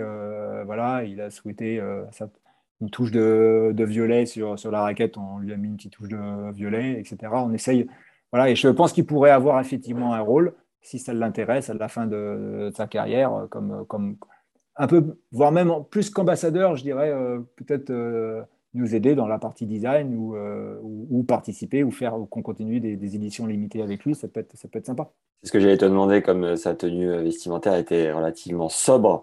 si vous alliez avoir des collections un peu plus osées, colorées. C'était prévu pour Roland Garros. Eh oui, naturellement. c'est pas grave, ce sera reporté. D'ailleurs, euh, j'aurais dû l'apporter pour l'interview. Je ne comprends pas qu'on ne soit pas mieux organisé, Cyril. c'est clair. Mais non, on n'aurait pas voulu. Ben voilà, il avait. Voilà, la, tenue pour Roland Garros était une édition limitée et qu'il avait, euh, qu'il avait choisi et, dessiné en partie. Donc, euh, Génial. Ce n'est que, que, partie remise. Alors, il ne pourra pas la mettre à Wimbledon, hein, ça ne sera pas possible parce qu'elle n'est pas blanche. et Cordage, il joue avec vous? Cordage, non, il ne joue pas avec nous. Ok. Non, non. Non, non, ça, il n'a pas voulu changer et raquette et cordage. Euh, non, raquette. Il n'a pas voulu changer raquette et cordage. Ah, raquette et cordage. Donc, il a voulu changer la raquette et pas changer le cordage. merde, on vient d'avoir un lapsus, les gars. Non, non, il n'a pas voulu euh, changer les deux à la fois. Ok. il y a d'autres aspects sur lesquels j'aimerais parler où vous investissez. Euh, tu as encore un petit peu de temps? Oui, bien sûr. Oui, oui. Ok où vous investissez plutôt bien. Tu me dis c'est toujours d'actualité. C'est un circuit de challenger en Italie sur lequel vous êtes présent. Euh, à Barletta, Naples, Bergame et au Bari Country Club, rien que ça. Euh, il y a le Moselle Open aussi, où vous avez la balle, mm. le Challenger de Cherbourg, balle plus cordage, et enfin le tournoi de WTA de Cagnes-sur-Mer. On va peut-être commencer sur le circuit Challenger en Italie. Quel était le parti pris de développer mm. ce, cet, enchaînement d'événements? Bah, en fait, on a, une organisation euh, chez Decathlon où, euh, bien évidemment, il y a, les marques, euh, Artengo, il y en a aussi donc des pays qui, qui décident plus ou moins de jouer le tennis, enfin, qui font des choix dans les différents sports en disant bah, le tennis est prioritaire pour, mon marché et j'ai aussi envie de, m'investir localement. On va dire que nous, la marque, on a plutôt un rôle mondial on essaye d'avoir des actions, que ce soit marketing ou sponsoring ou euh, d'influence mondiale, et ensuite les, différents pays viennent reprendre euh, plus ou moins, entre guillemets, une stratégie plutôt locale. D'accord. Et là, donc, ça s'inscrit plutôt dans, une, la stratégie de, de, Decathlon Italie, de jouer le tennis euh, à fond, et donc d'être très présent sur son marché local, d'être présent à, l'échelle, bien évidemment, entre guillemets, pro ou semi-pro à travers les challengers, et aussi de descendre jusqu'à la stratégie club. Parce que euh, voilà, ce qui est hyper important, et je crois que ça fait partie des, apprentissages aussi qu'on a sur ce marché-là, c'est qu'il faut activer à la fois le très haut niveau et à la fois la, plus grande proximité avec le joueur amateur. Et la plus grande proximité avec le joueur euh, amateur, c'est euh, les coachs, les clubs, des tournois peut-être amateurs plus plus, voire des semi-pros. Et c'est ce qui fait que quand on arrive à activer l'entièreté de, de, ces, euh, de, ce, de, ce, schéma, qu'on arrive effectivement à, à transformer euh, tout ça en vente, à, mettre des raquettes Artengo dans les mains, à mettre des balles Artengo dans les mains euh, des, des, joueurs. Et donc, en fait, on essaye d'activer pays par, par pays l'entièreté. voilà, c'est pour ça qu'on a Cagnes en France, par exemple. Alors, l'Open de Moselle a une, a une a une influence plutôt mondiale, donc c'est plutôt nous qui le gérons plutôt que le pays. Mais euh, on a eu un temps euh, Quimper, je crois, on a encore d'autres tournois euh, en, France qui sont, qui sont dans ce niveau intermédiaire et que gère en général plutôt le pays et la France pour faire. On a 300 clubs en France qui sont avec Artengo aujourd'hui. Ah ouais.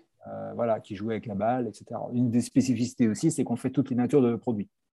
Les natures Ouais, c'est-à-dire qu'à la fois, on fait du textile, de la chaussure, de la balle, de la raquette.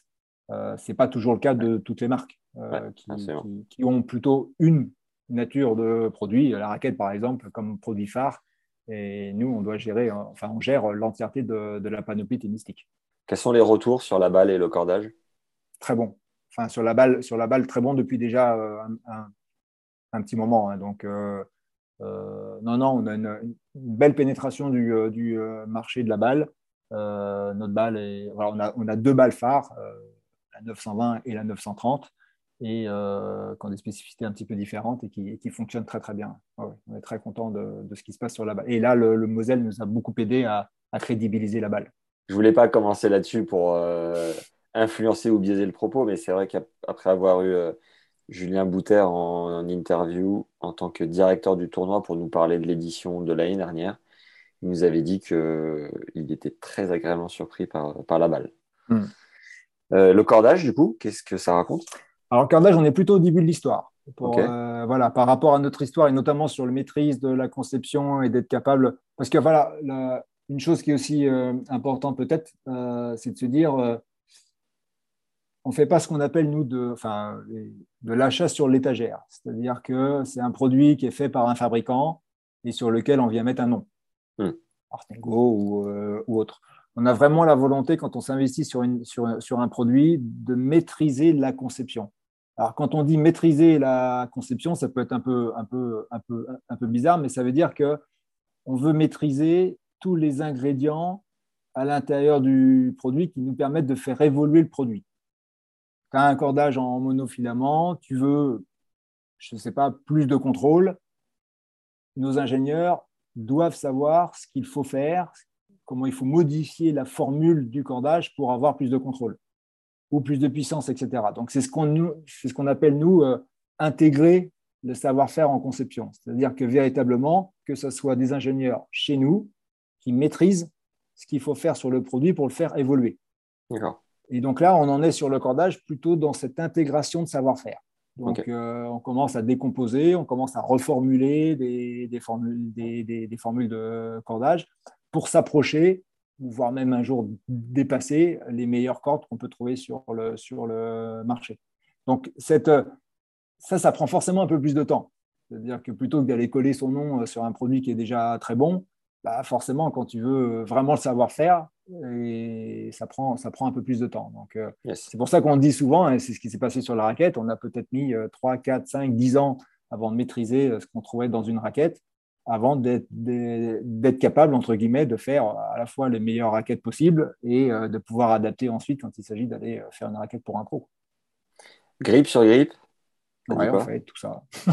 les retours sont bons, hein oui, les retours, les retours sont bons, oui, ouais, tout à fait. Euh, alors après, il y a, et c'est vrai, hein, et, nous, on s'étalonne toujours par rapport euh, à des produits légendaires. Tu vois, le, le tournagrip, euh, le surgrip, c'est un produit légendaire. Donc, c'est toujours intéressant de venir comparer nos produits aux produits légendaires et essayer soit de s'en approcher, soit de faire différent, soit d'être encore un petit peu meilleur. Donc, c'est mais comme ça fait beaucoup de, nature de produits, hein, donc ça fait beaucoup d'ingénieurs. Hein. On a quand même 15, ingénieurs chez nous. Wow. Sur la partie tennis Sur la partie tennis uniquement. Wow. C'est incroyable, les moyens déployés euh, par, euh, par Decat. Incroyable. La chaussure, qu'est-ce que tu peux nous en dire? Ouais, bah, la chaussure, on a, on, a, on a là deux nouvelles chaussures qui sont sorties en début d'année. Ouais, je crois, ouais et qui fonctionne très très bien avec. Euh, on avait auparavant sur le joueur expert, donc euh, deuxième, troisième série, qu'une seule chaussure, qui était un peu une chaussure polyvalente.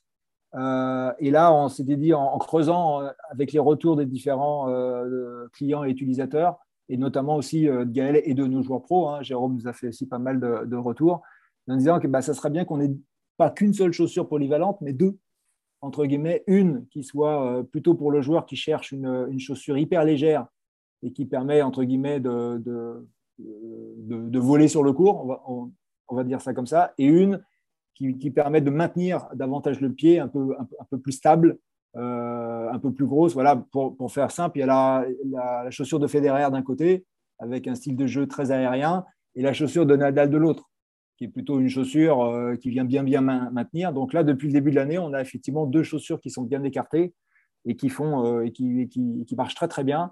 Euh, alors, on a quelques problèmes d'approvisionnement parce que le Covid a, laissé quelques traces dans les, dans les usines de, chaussures un peu à droite à gauche, mais je crois que c'est le cas de tout le monde. Euh, mais sinon, on est effectivement très content des, des, premiers retours sur ces, sur ces deux chaussures-là. Ok. Pour reprendre ce que je te disais tout à l'heure, euh, quand je jouais et que j'étais, j'étais au top de ma forme, j'avais un pote qui était en sport-études à Auxerre et qui jouait avec la chaussure Artengo déjà à l'époque qui me disait mais je comprends pas que vous soyez pas passé chez Artengo. Je paye euh, trois fois moins cher et elle me dure deux fois plus longtemps.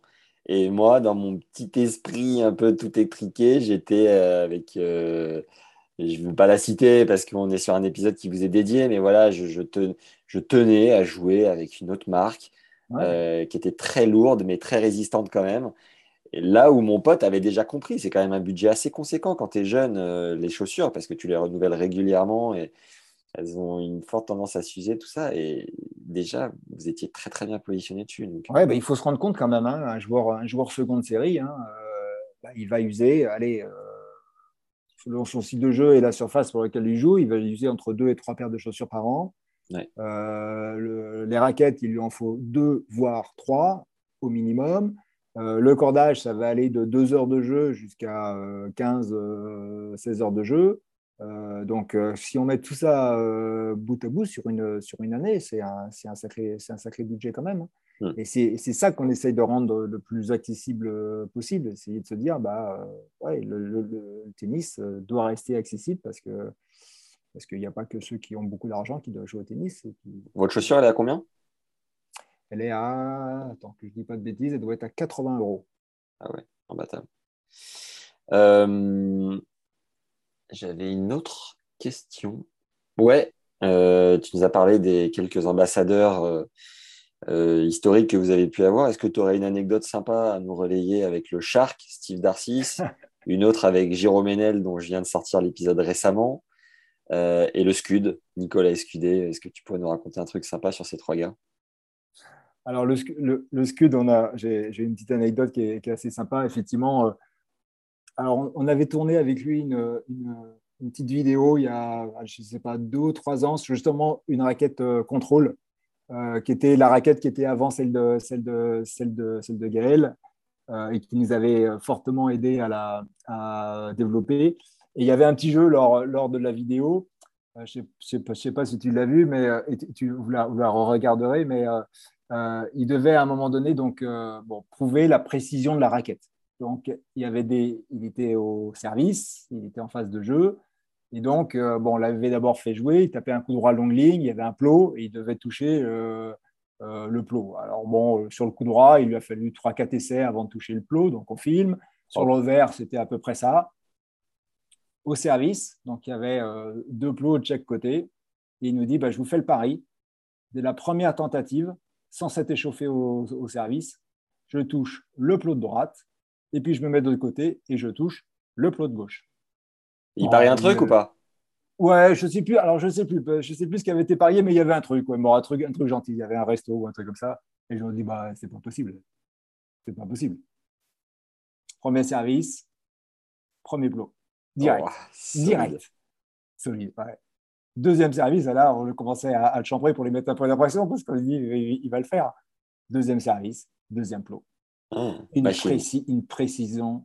Mais alors, et donc, du coup, bah, on le voit d'ailleurs sur la vidéo. Euh, alors, on ne voit pas l'échange avant, mais on voit vraiment les deux. Et c'est direct, quoi.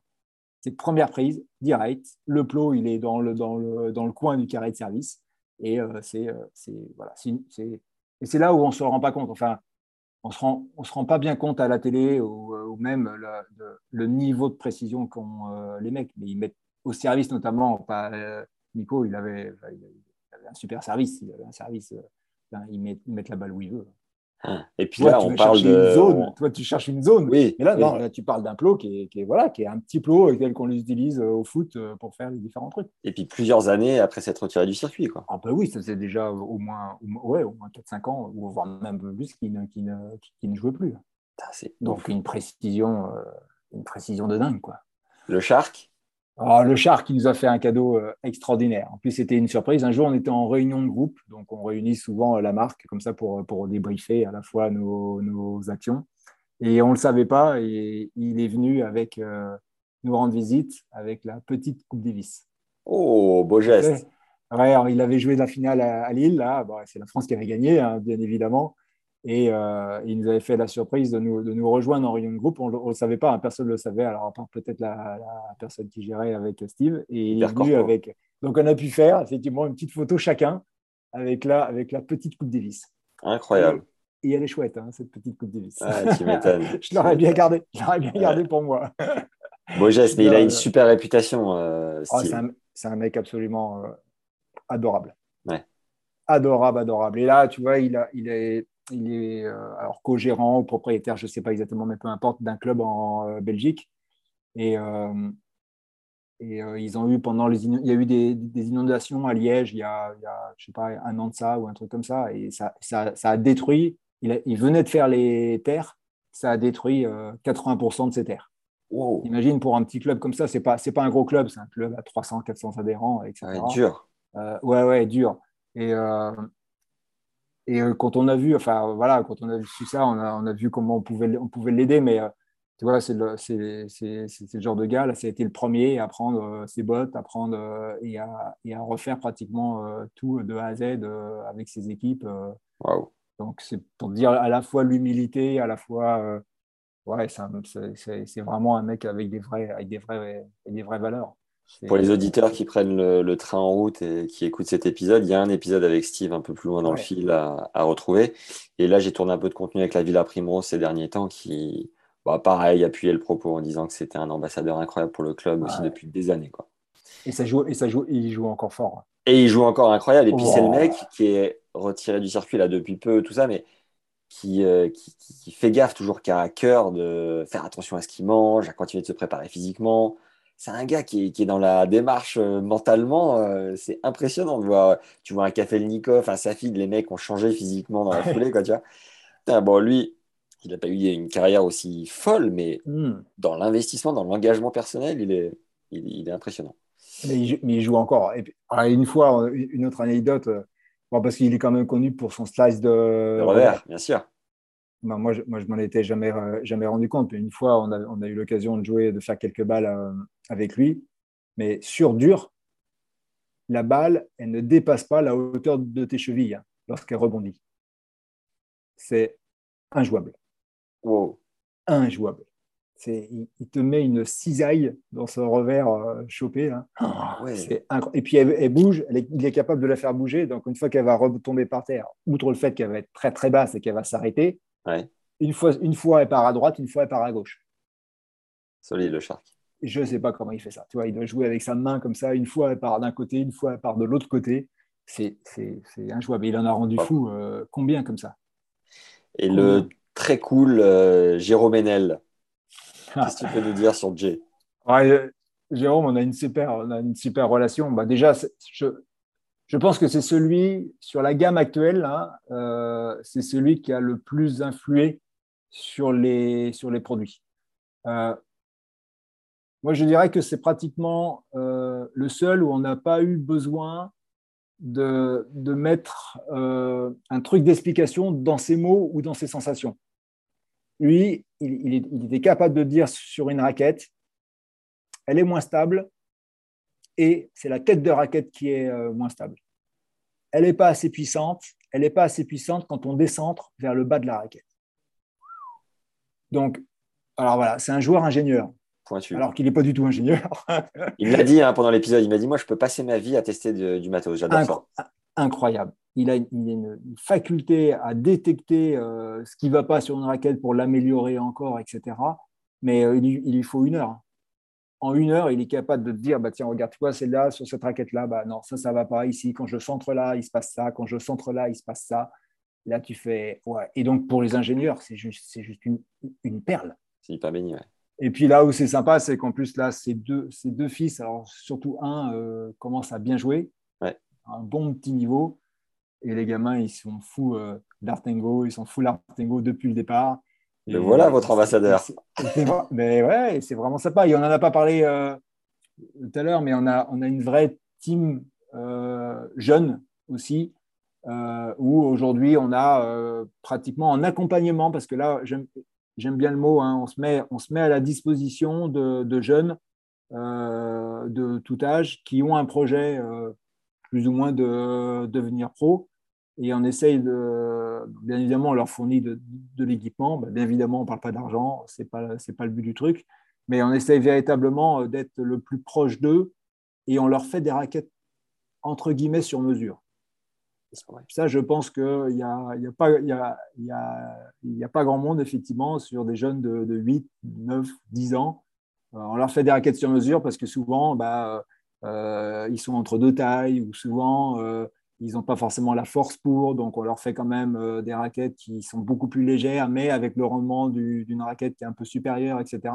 Et c'est génial parce que tout ce qu'on découvre avec eux, ça nous sert aussi, nous, dans notre gamme de raquettes juniors, en disant, bah, tiens, bah, là, tu vois, pour ce type de joueur-là, il manque peut-être une taille, ou, ça, on est, on est un peu lourd, etc. Et c'est top. Et peut-être que dans l'eau, il y en a un qui, effectivement, euh, éclorera. Euh, euh, et ça peut être et ça peut être et ça peut être ça peut être sympa quoi donc euh, on a toute une politique euh, Bah ouais, c'est là, c'est là où on essaie de trouver le, juste bon nombre, parce que pour ça, ça, ça prend du temps. Hein. Mm. Passer du temps avec chacun d'entre eux, développer. On emmène les, les, ingénieurs sur le terrain pour leur faire tester des raquettes. Les gamins, euh, les gamins, ils sont comme fous. D'habitude, ils reçoivent juste un petit paquet dans, dans un carton et, puis, c'est tout. Quoi. Tu t'aimes, t'aimes ou t'aimes pas. Nous, on essaie d'aller beaucoup plus loin. On adapte le cordage aussi. On fait plusieurs tests avec, du, euh, avec des cordes. Et c'est vrai que pour eux, c'est, c'est top. On essaie de les considérer comme s'ils étaient pros, euh, au moins sur la partie matérielle. C'est combien de magasins Decathlon en France? Oula, euh, que je dis pas de bêtises, je vais me faire taper sur les doigts par, euh, je sais pas, je dirais à peu près 300. Et en Europe, tu sais? Alors en tout, on en a 1700. En Europe? Et, Dans le monde Et on va dire que l'Europe doit représenter à peu près 1100, 1200 magasins. Donc tu me disais, c'est 47 personnes qui, développent, le qui développent le tennis en France? Ouais. C'est incroyable. Et... Ils sont là d'ailleurs. Ah yes, très bon ça. Tu veux, tu veux qu'on essaie de faire un petit. Vas-y, si tu peux tourner un peu l'écran. Ah, ouais. ah ouais, très Attends, je vais une deux prochaine, je vais essayer. On va rien leur dire hein, parce qu'ils vont pas être. voilà, ça va, ça va vous donner un peu les coulisses de nos bureaux. Très cool, ça, ça sera pour les auditeurs du podcast. Il faudra aller sur la chaîne de tennis voilà. Euh, tennis Légende Podcast sur la chaîne YouTube. Bonjour à tous. Hein. Ciao, ciao. ah, c'est excellent. C'est quoi le petit truc sur le côté là le... Ah, non, On peut pas le dire. Il y, a quand ah quelques... Il y, a quand même quelques produits secrets quand même. tu veux que je te montre ça Regarde ce que c'est. Ah bah voilà. Qu'est-ce que tu fais ah. là-dessus? Ça, c'est le futur, euh, ce qu'on appelle le tennis wall. C'est un, outil extraordinaire d'apprentissage pour les, pour les coachs. Et donc, il y a, c'est un, truc qui est complètement gonflable. Ouais. Ben, voilà, il y a euh, deux phases. Euh, une phase qui, qui, renvoie la balle avec un rebond. Donc, c'est cette phase, c'est cette phase-là. Il y a une autre phase qui est derrière, qui est une phase où la balle euh, va repartir direct avec un filet.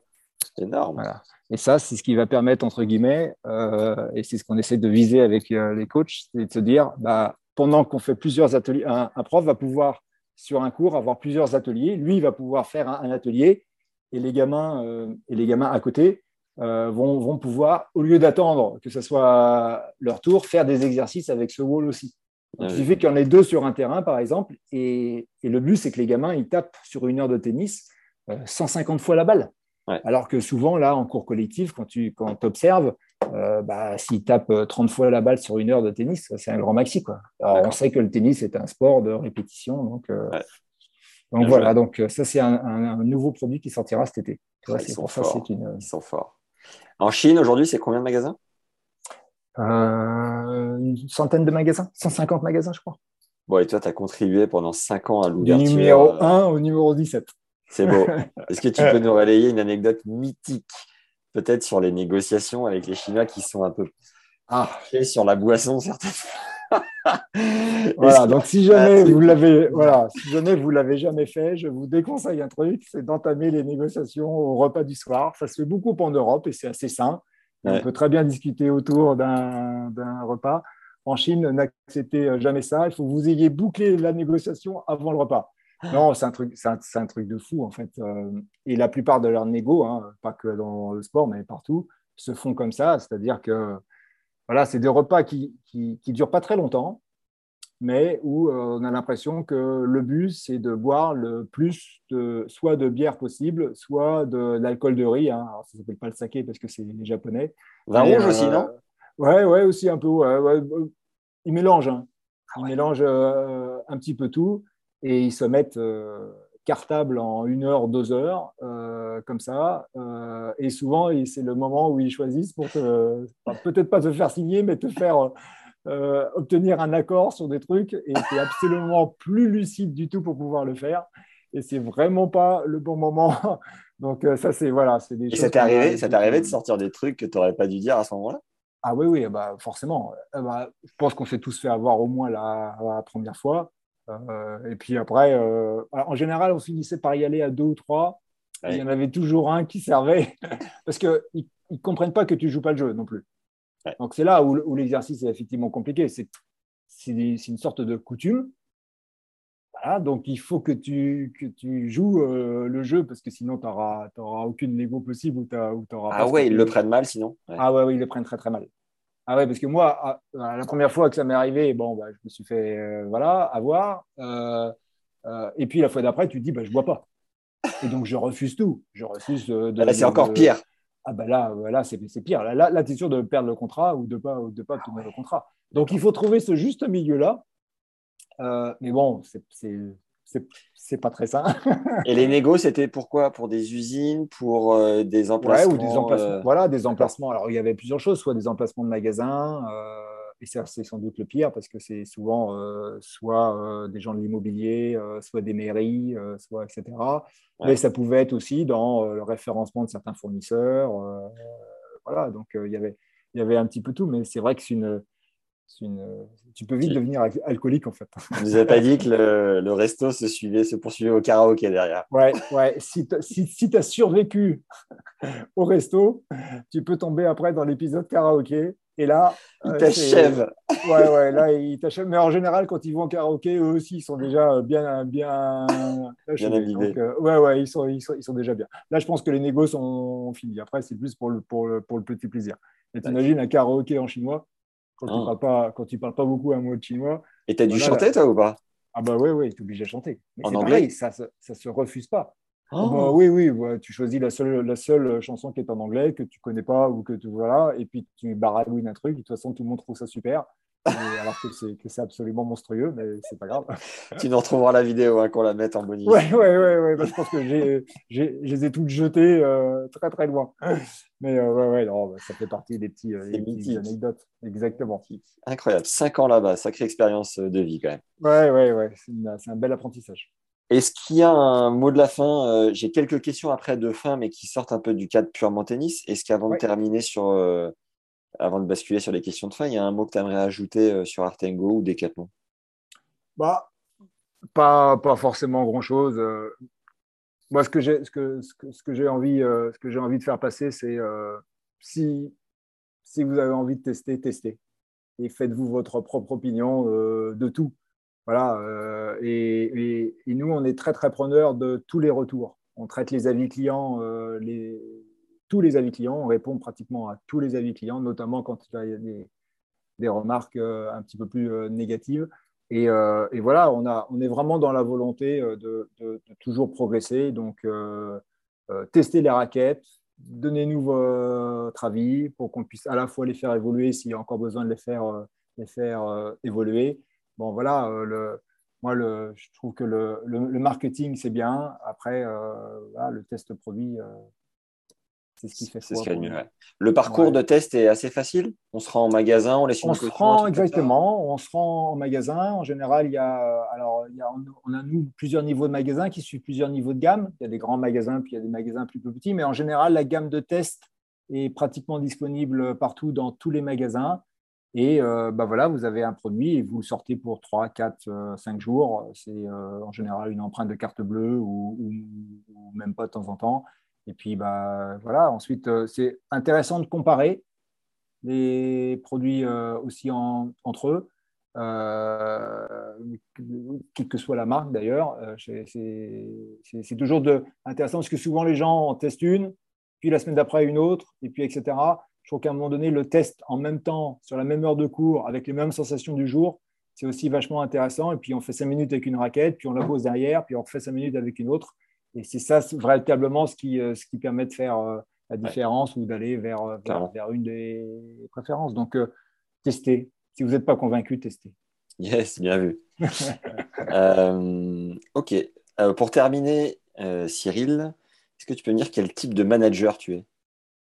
Oula, c'est mes équipes qui diront mieux que moi. Ah, j'aime beaucoup donner le sens et je les laisse faire sur le comment. C'est peut-être un peu technique, mais euh, voilà, moi j'interviens très peu sur le comment. Ils sont toujours mieux placés. Un ingénieur sera toujours mieux placé que moi pour traiter euh, le, comment il faut faire les choses. Moi, j'essaye de passer beaucoup de temps sur le sens de ce qu'on fait, le sens de, nos actions. Et après, je leur laisse, euh, en général, c'est ce qu'ils me disent, beaucoup, beaucoup d'autonomie. Et on est aussi dans une, dans une idée de on teste, on se plante, on recommence, on teste, on se plante, on recommence. Donc le droit à l'essai, on appelle ça comme ça chez nous, le droit à l'erreur, il est, il est très très présent et il est obligatoire même pour qu'on puisse avancer. Sinon, on avance.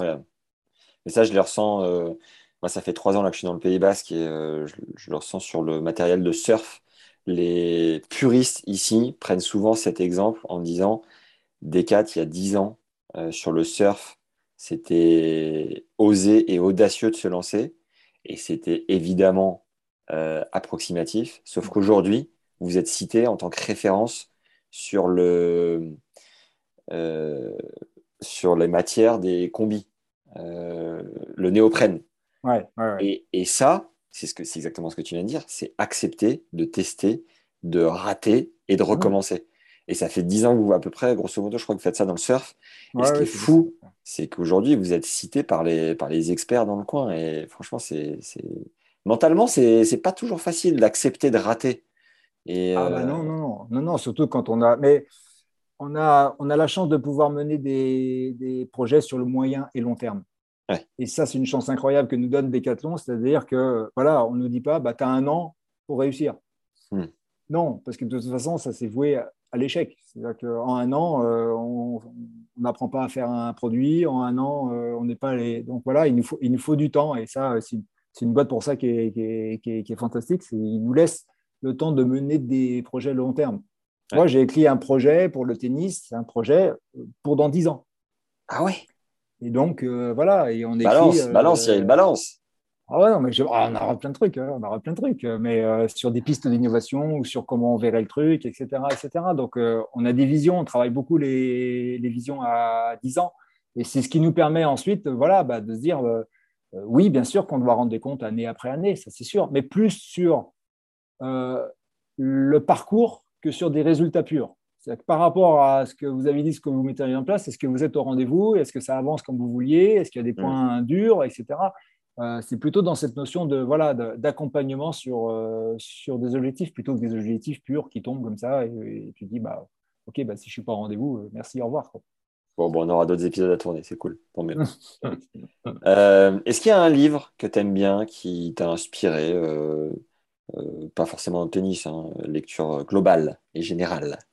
Ouais, alors j'ai lu un, livre récemment. Alors, il faudrait que je, c'était autour d'une justement du, du, Kilimanjaro et toute une quête effectivement personnelle sur sur les difficultés rencontrées lors lors d'une expédition et, moi, j'aime bien ça parce qu'il y a des moments où, euh, on peut se laisser, euh, entre guillemets, où il y a du succès et on peut se laisser euh, partir avec le succès. Et il y a des moments qui sont extrêmement difficiles.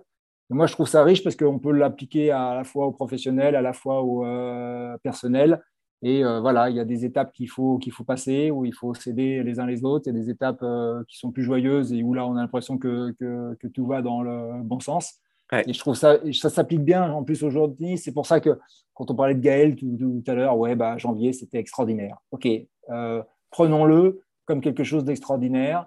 Et c'est sans doute pas la moyenne des choses qui va nous arriver. Et il y aura des trucs qui seront plus compliqués. Et pour lui, euh, bon, pour nous, euh, je ne sais pas, c'est surtout pour lui. mais c'est intéressant, je trouve que d'avoir ce, ce, schéma de pensée-là, c'est chouette. tu me feras passer le titre à l'occasion. Ouais, ouais, je te ferai passer le titre. C'est une belle histoire un film que tu nous recommandes, un seul. Ah, un film, un film.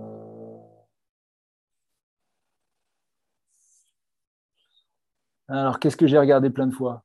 Allez, j'ai regardé plein de fois euh, Le Mans 66 parce que je suis fan de sport automobile et de sport automobile des années 70 et je trouve que l'histoire de Ford euh, contre Ferrari est une, est une belle histoire aussi de, de savoir-faire et de, et je trouve ça intéressant. Si euh, tu devais avoir une bagnole ancienne dans ton garage, ça serait laquelle du coup? Alors là, il y en a. une, seule, une seule, Cyril, ne t'emballe pas. Ah. Allez, une Ford GT40. Je vois pas du tout ce que c'est. ah bah voilà, tu regarderas le film. Non, voiture mythique qui a gagné euh, trois ans au Mans d'affilée, euh, de 66 à, je vais dire une bêtise, les puristes me diraient non, c'est pas de 66 à 69, mais ça va, ça va être dans ces eaux-là quand même. Le concert le plus ouf auquel tu as assisté? Oh, fantastique. Seattle, on a parlé de Seattle tout à l'heure. J'étais étudiant à l'université de Seattle. On était 10 dans un bar.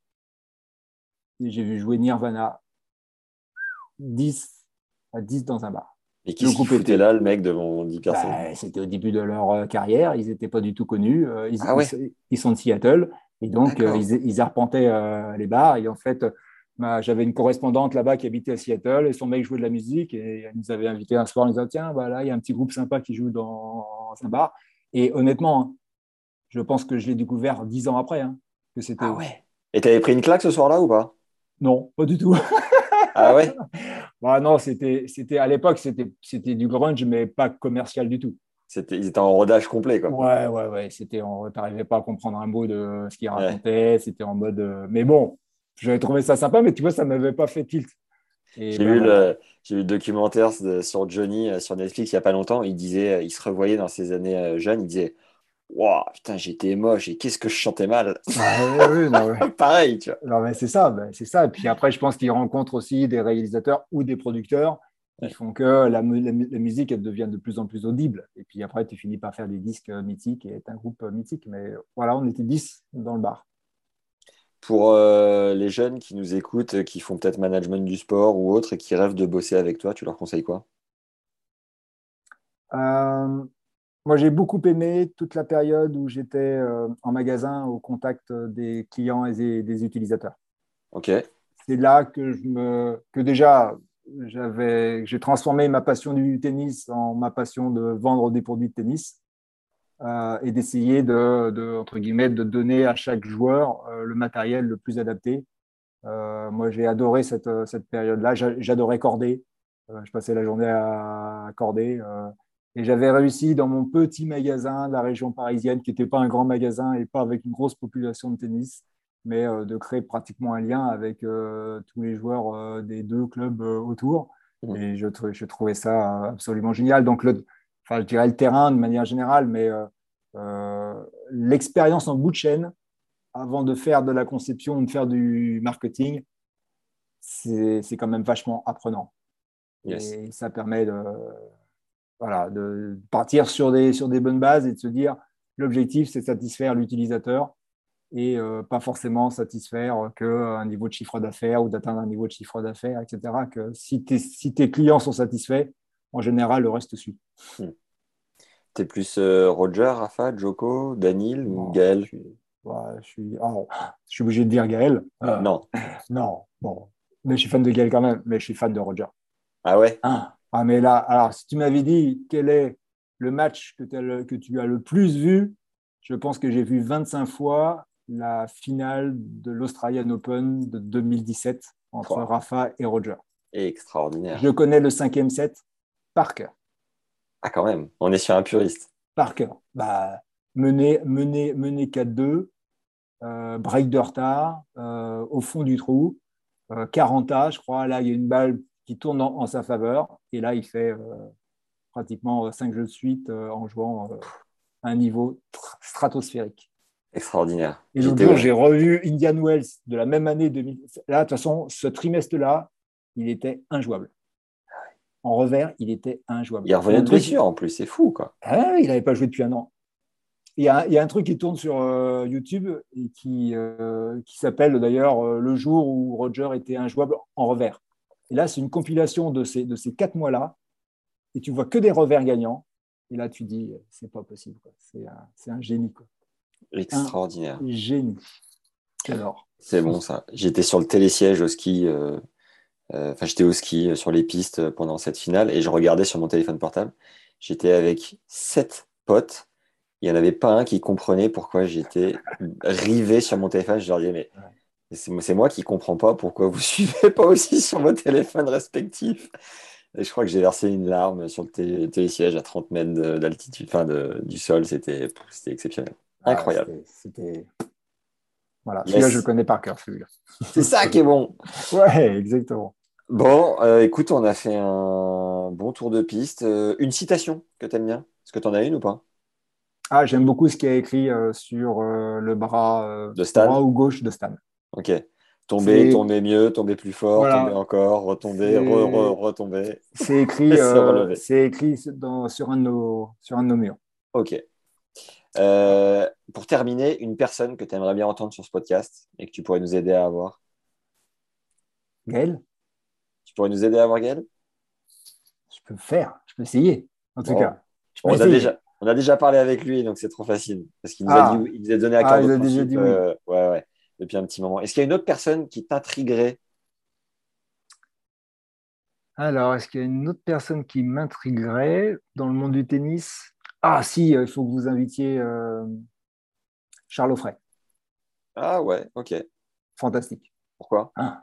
Oh, c'est un, un, un- un gars qui a tout compris euh, de ce que doit être une académie et de son rôle d'accompagner des jeunes qui ont euh, envie de devenir pro, mais qui, pour malheureusement, 90% d'entre eux ne pourront pas gagner de l'argent avec le tennis, et les préparer à jouer quand même cette carte à fond et derrière assurer euh, un niveau d'études, euh, assurer de faire ses études aux États-Unis pour avoir aussi. Et je trouve qu'il a une, son académie a une philosophie et lui a une philosophie de, de, d'à la fois mener- mêler éducation et tennis à fond que je trouve euh, fantastique. Ah bah cool. Écoute, ça sort du cadre, euh, je, je le garde à l'esprit.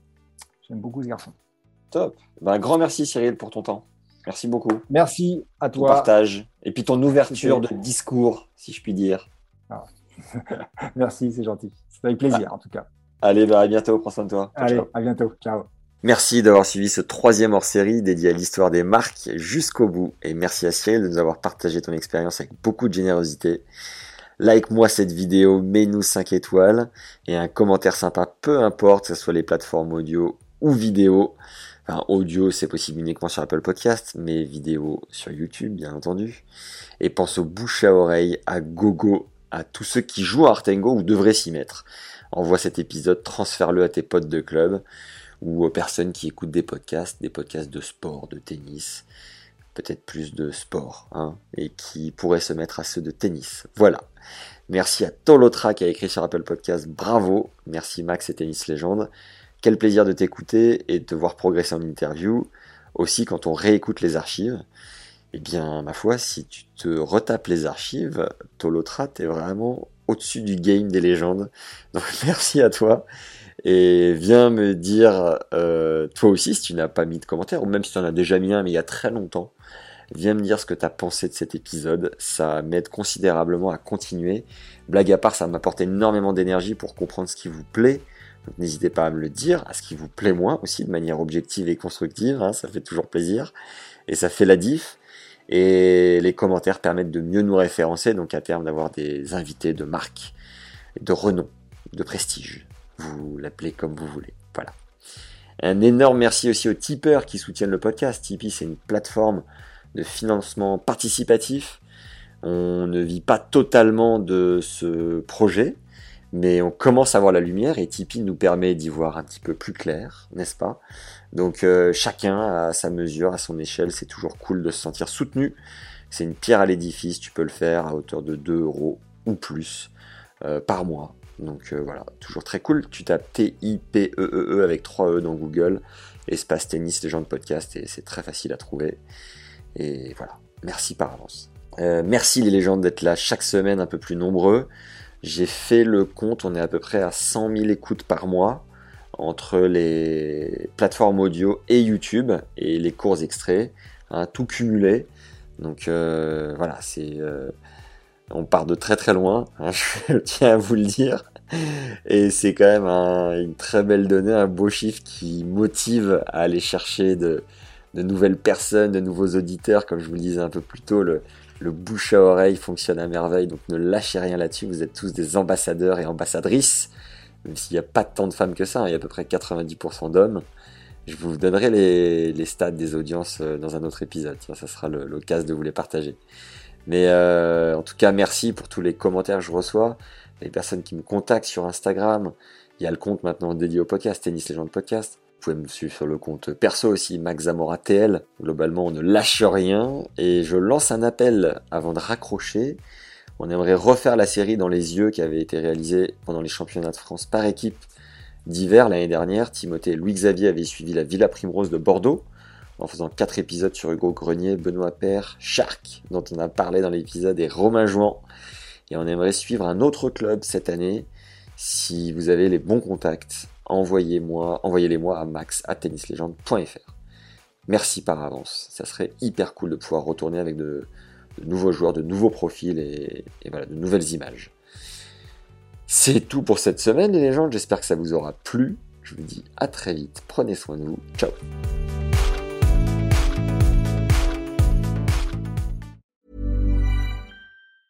Hi, I'm Daniel, founder of Pretty Litter. Did you know cats tend to hide symptoms of sickness and pain? I learned this the hard way after losing my cat, Gingy. So I created Pretty Litter, a health monitoring litter that helps detect early signs of illness by changing colors, saving you money and potentially your cat's life. Pretty Litter is veterinarian developed, and it's the easiest way to keep tabs on your fur baby's health right at home. Go to prettylitter.com and use code ACAST for 20% off your first order and a free cat toy. Terms and conditions apply. See site for details.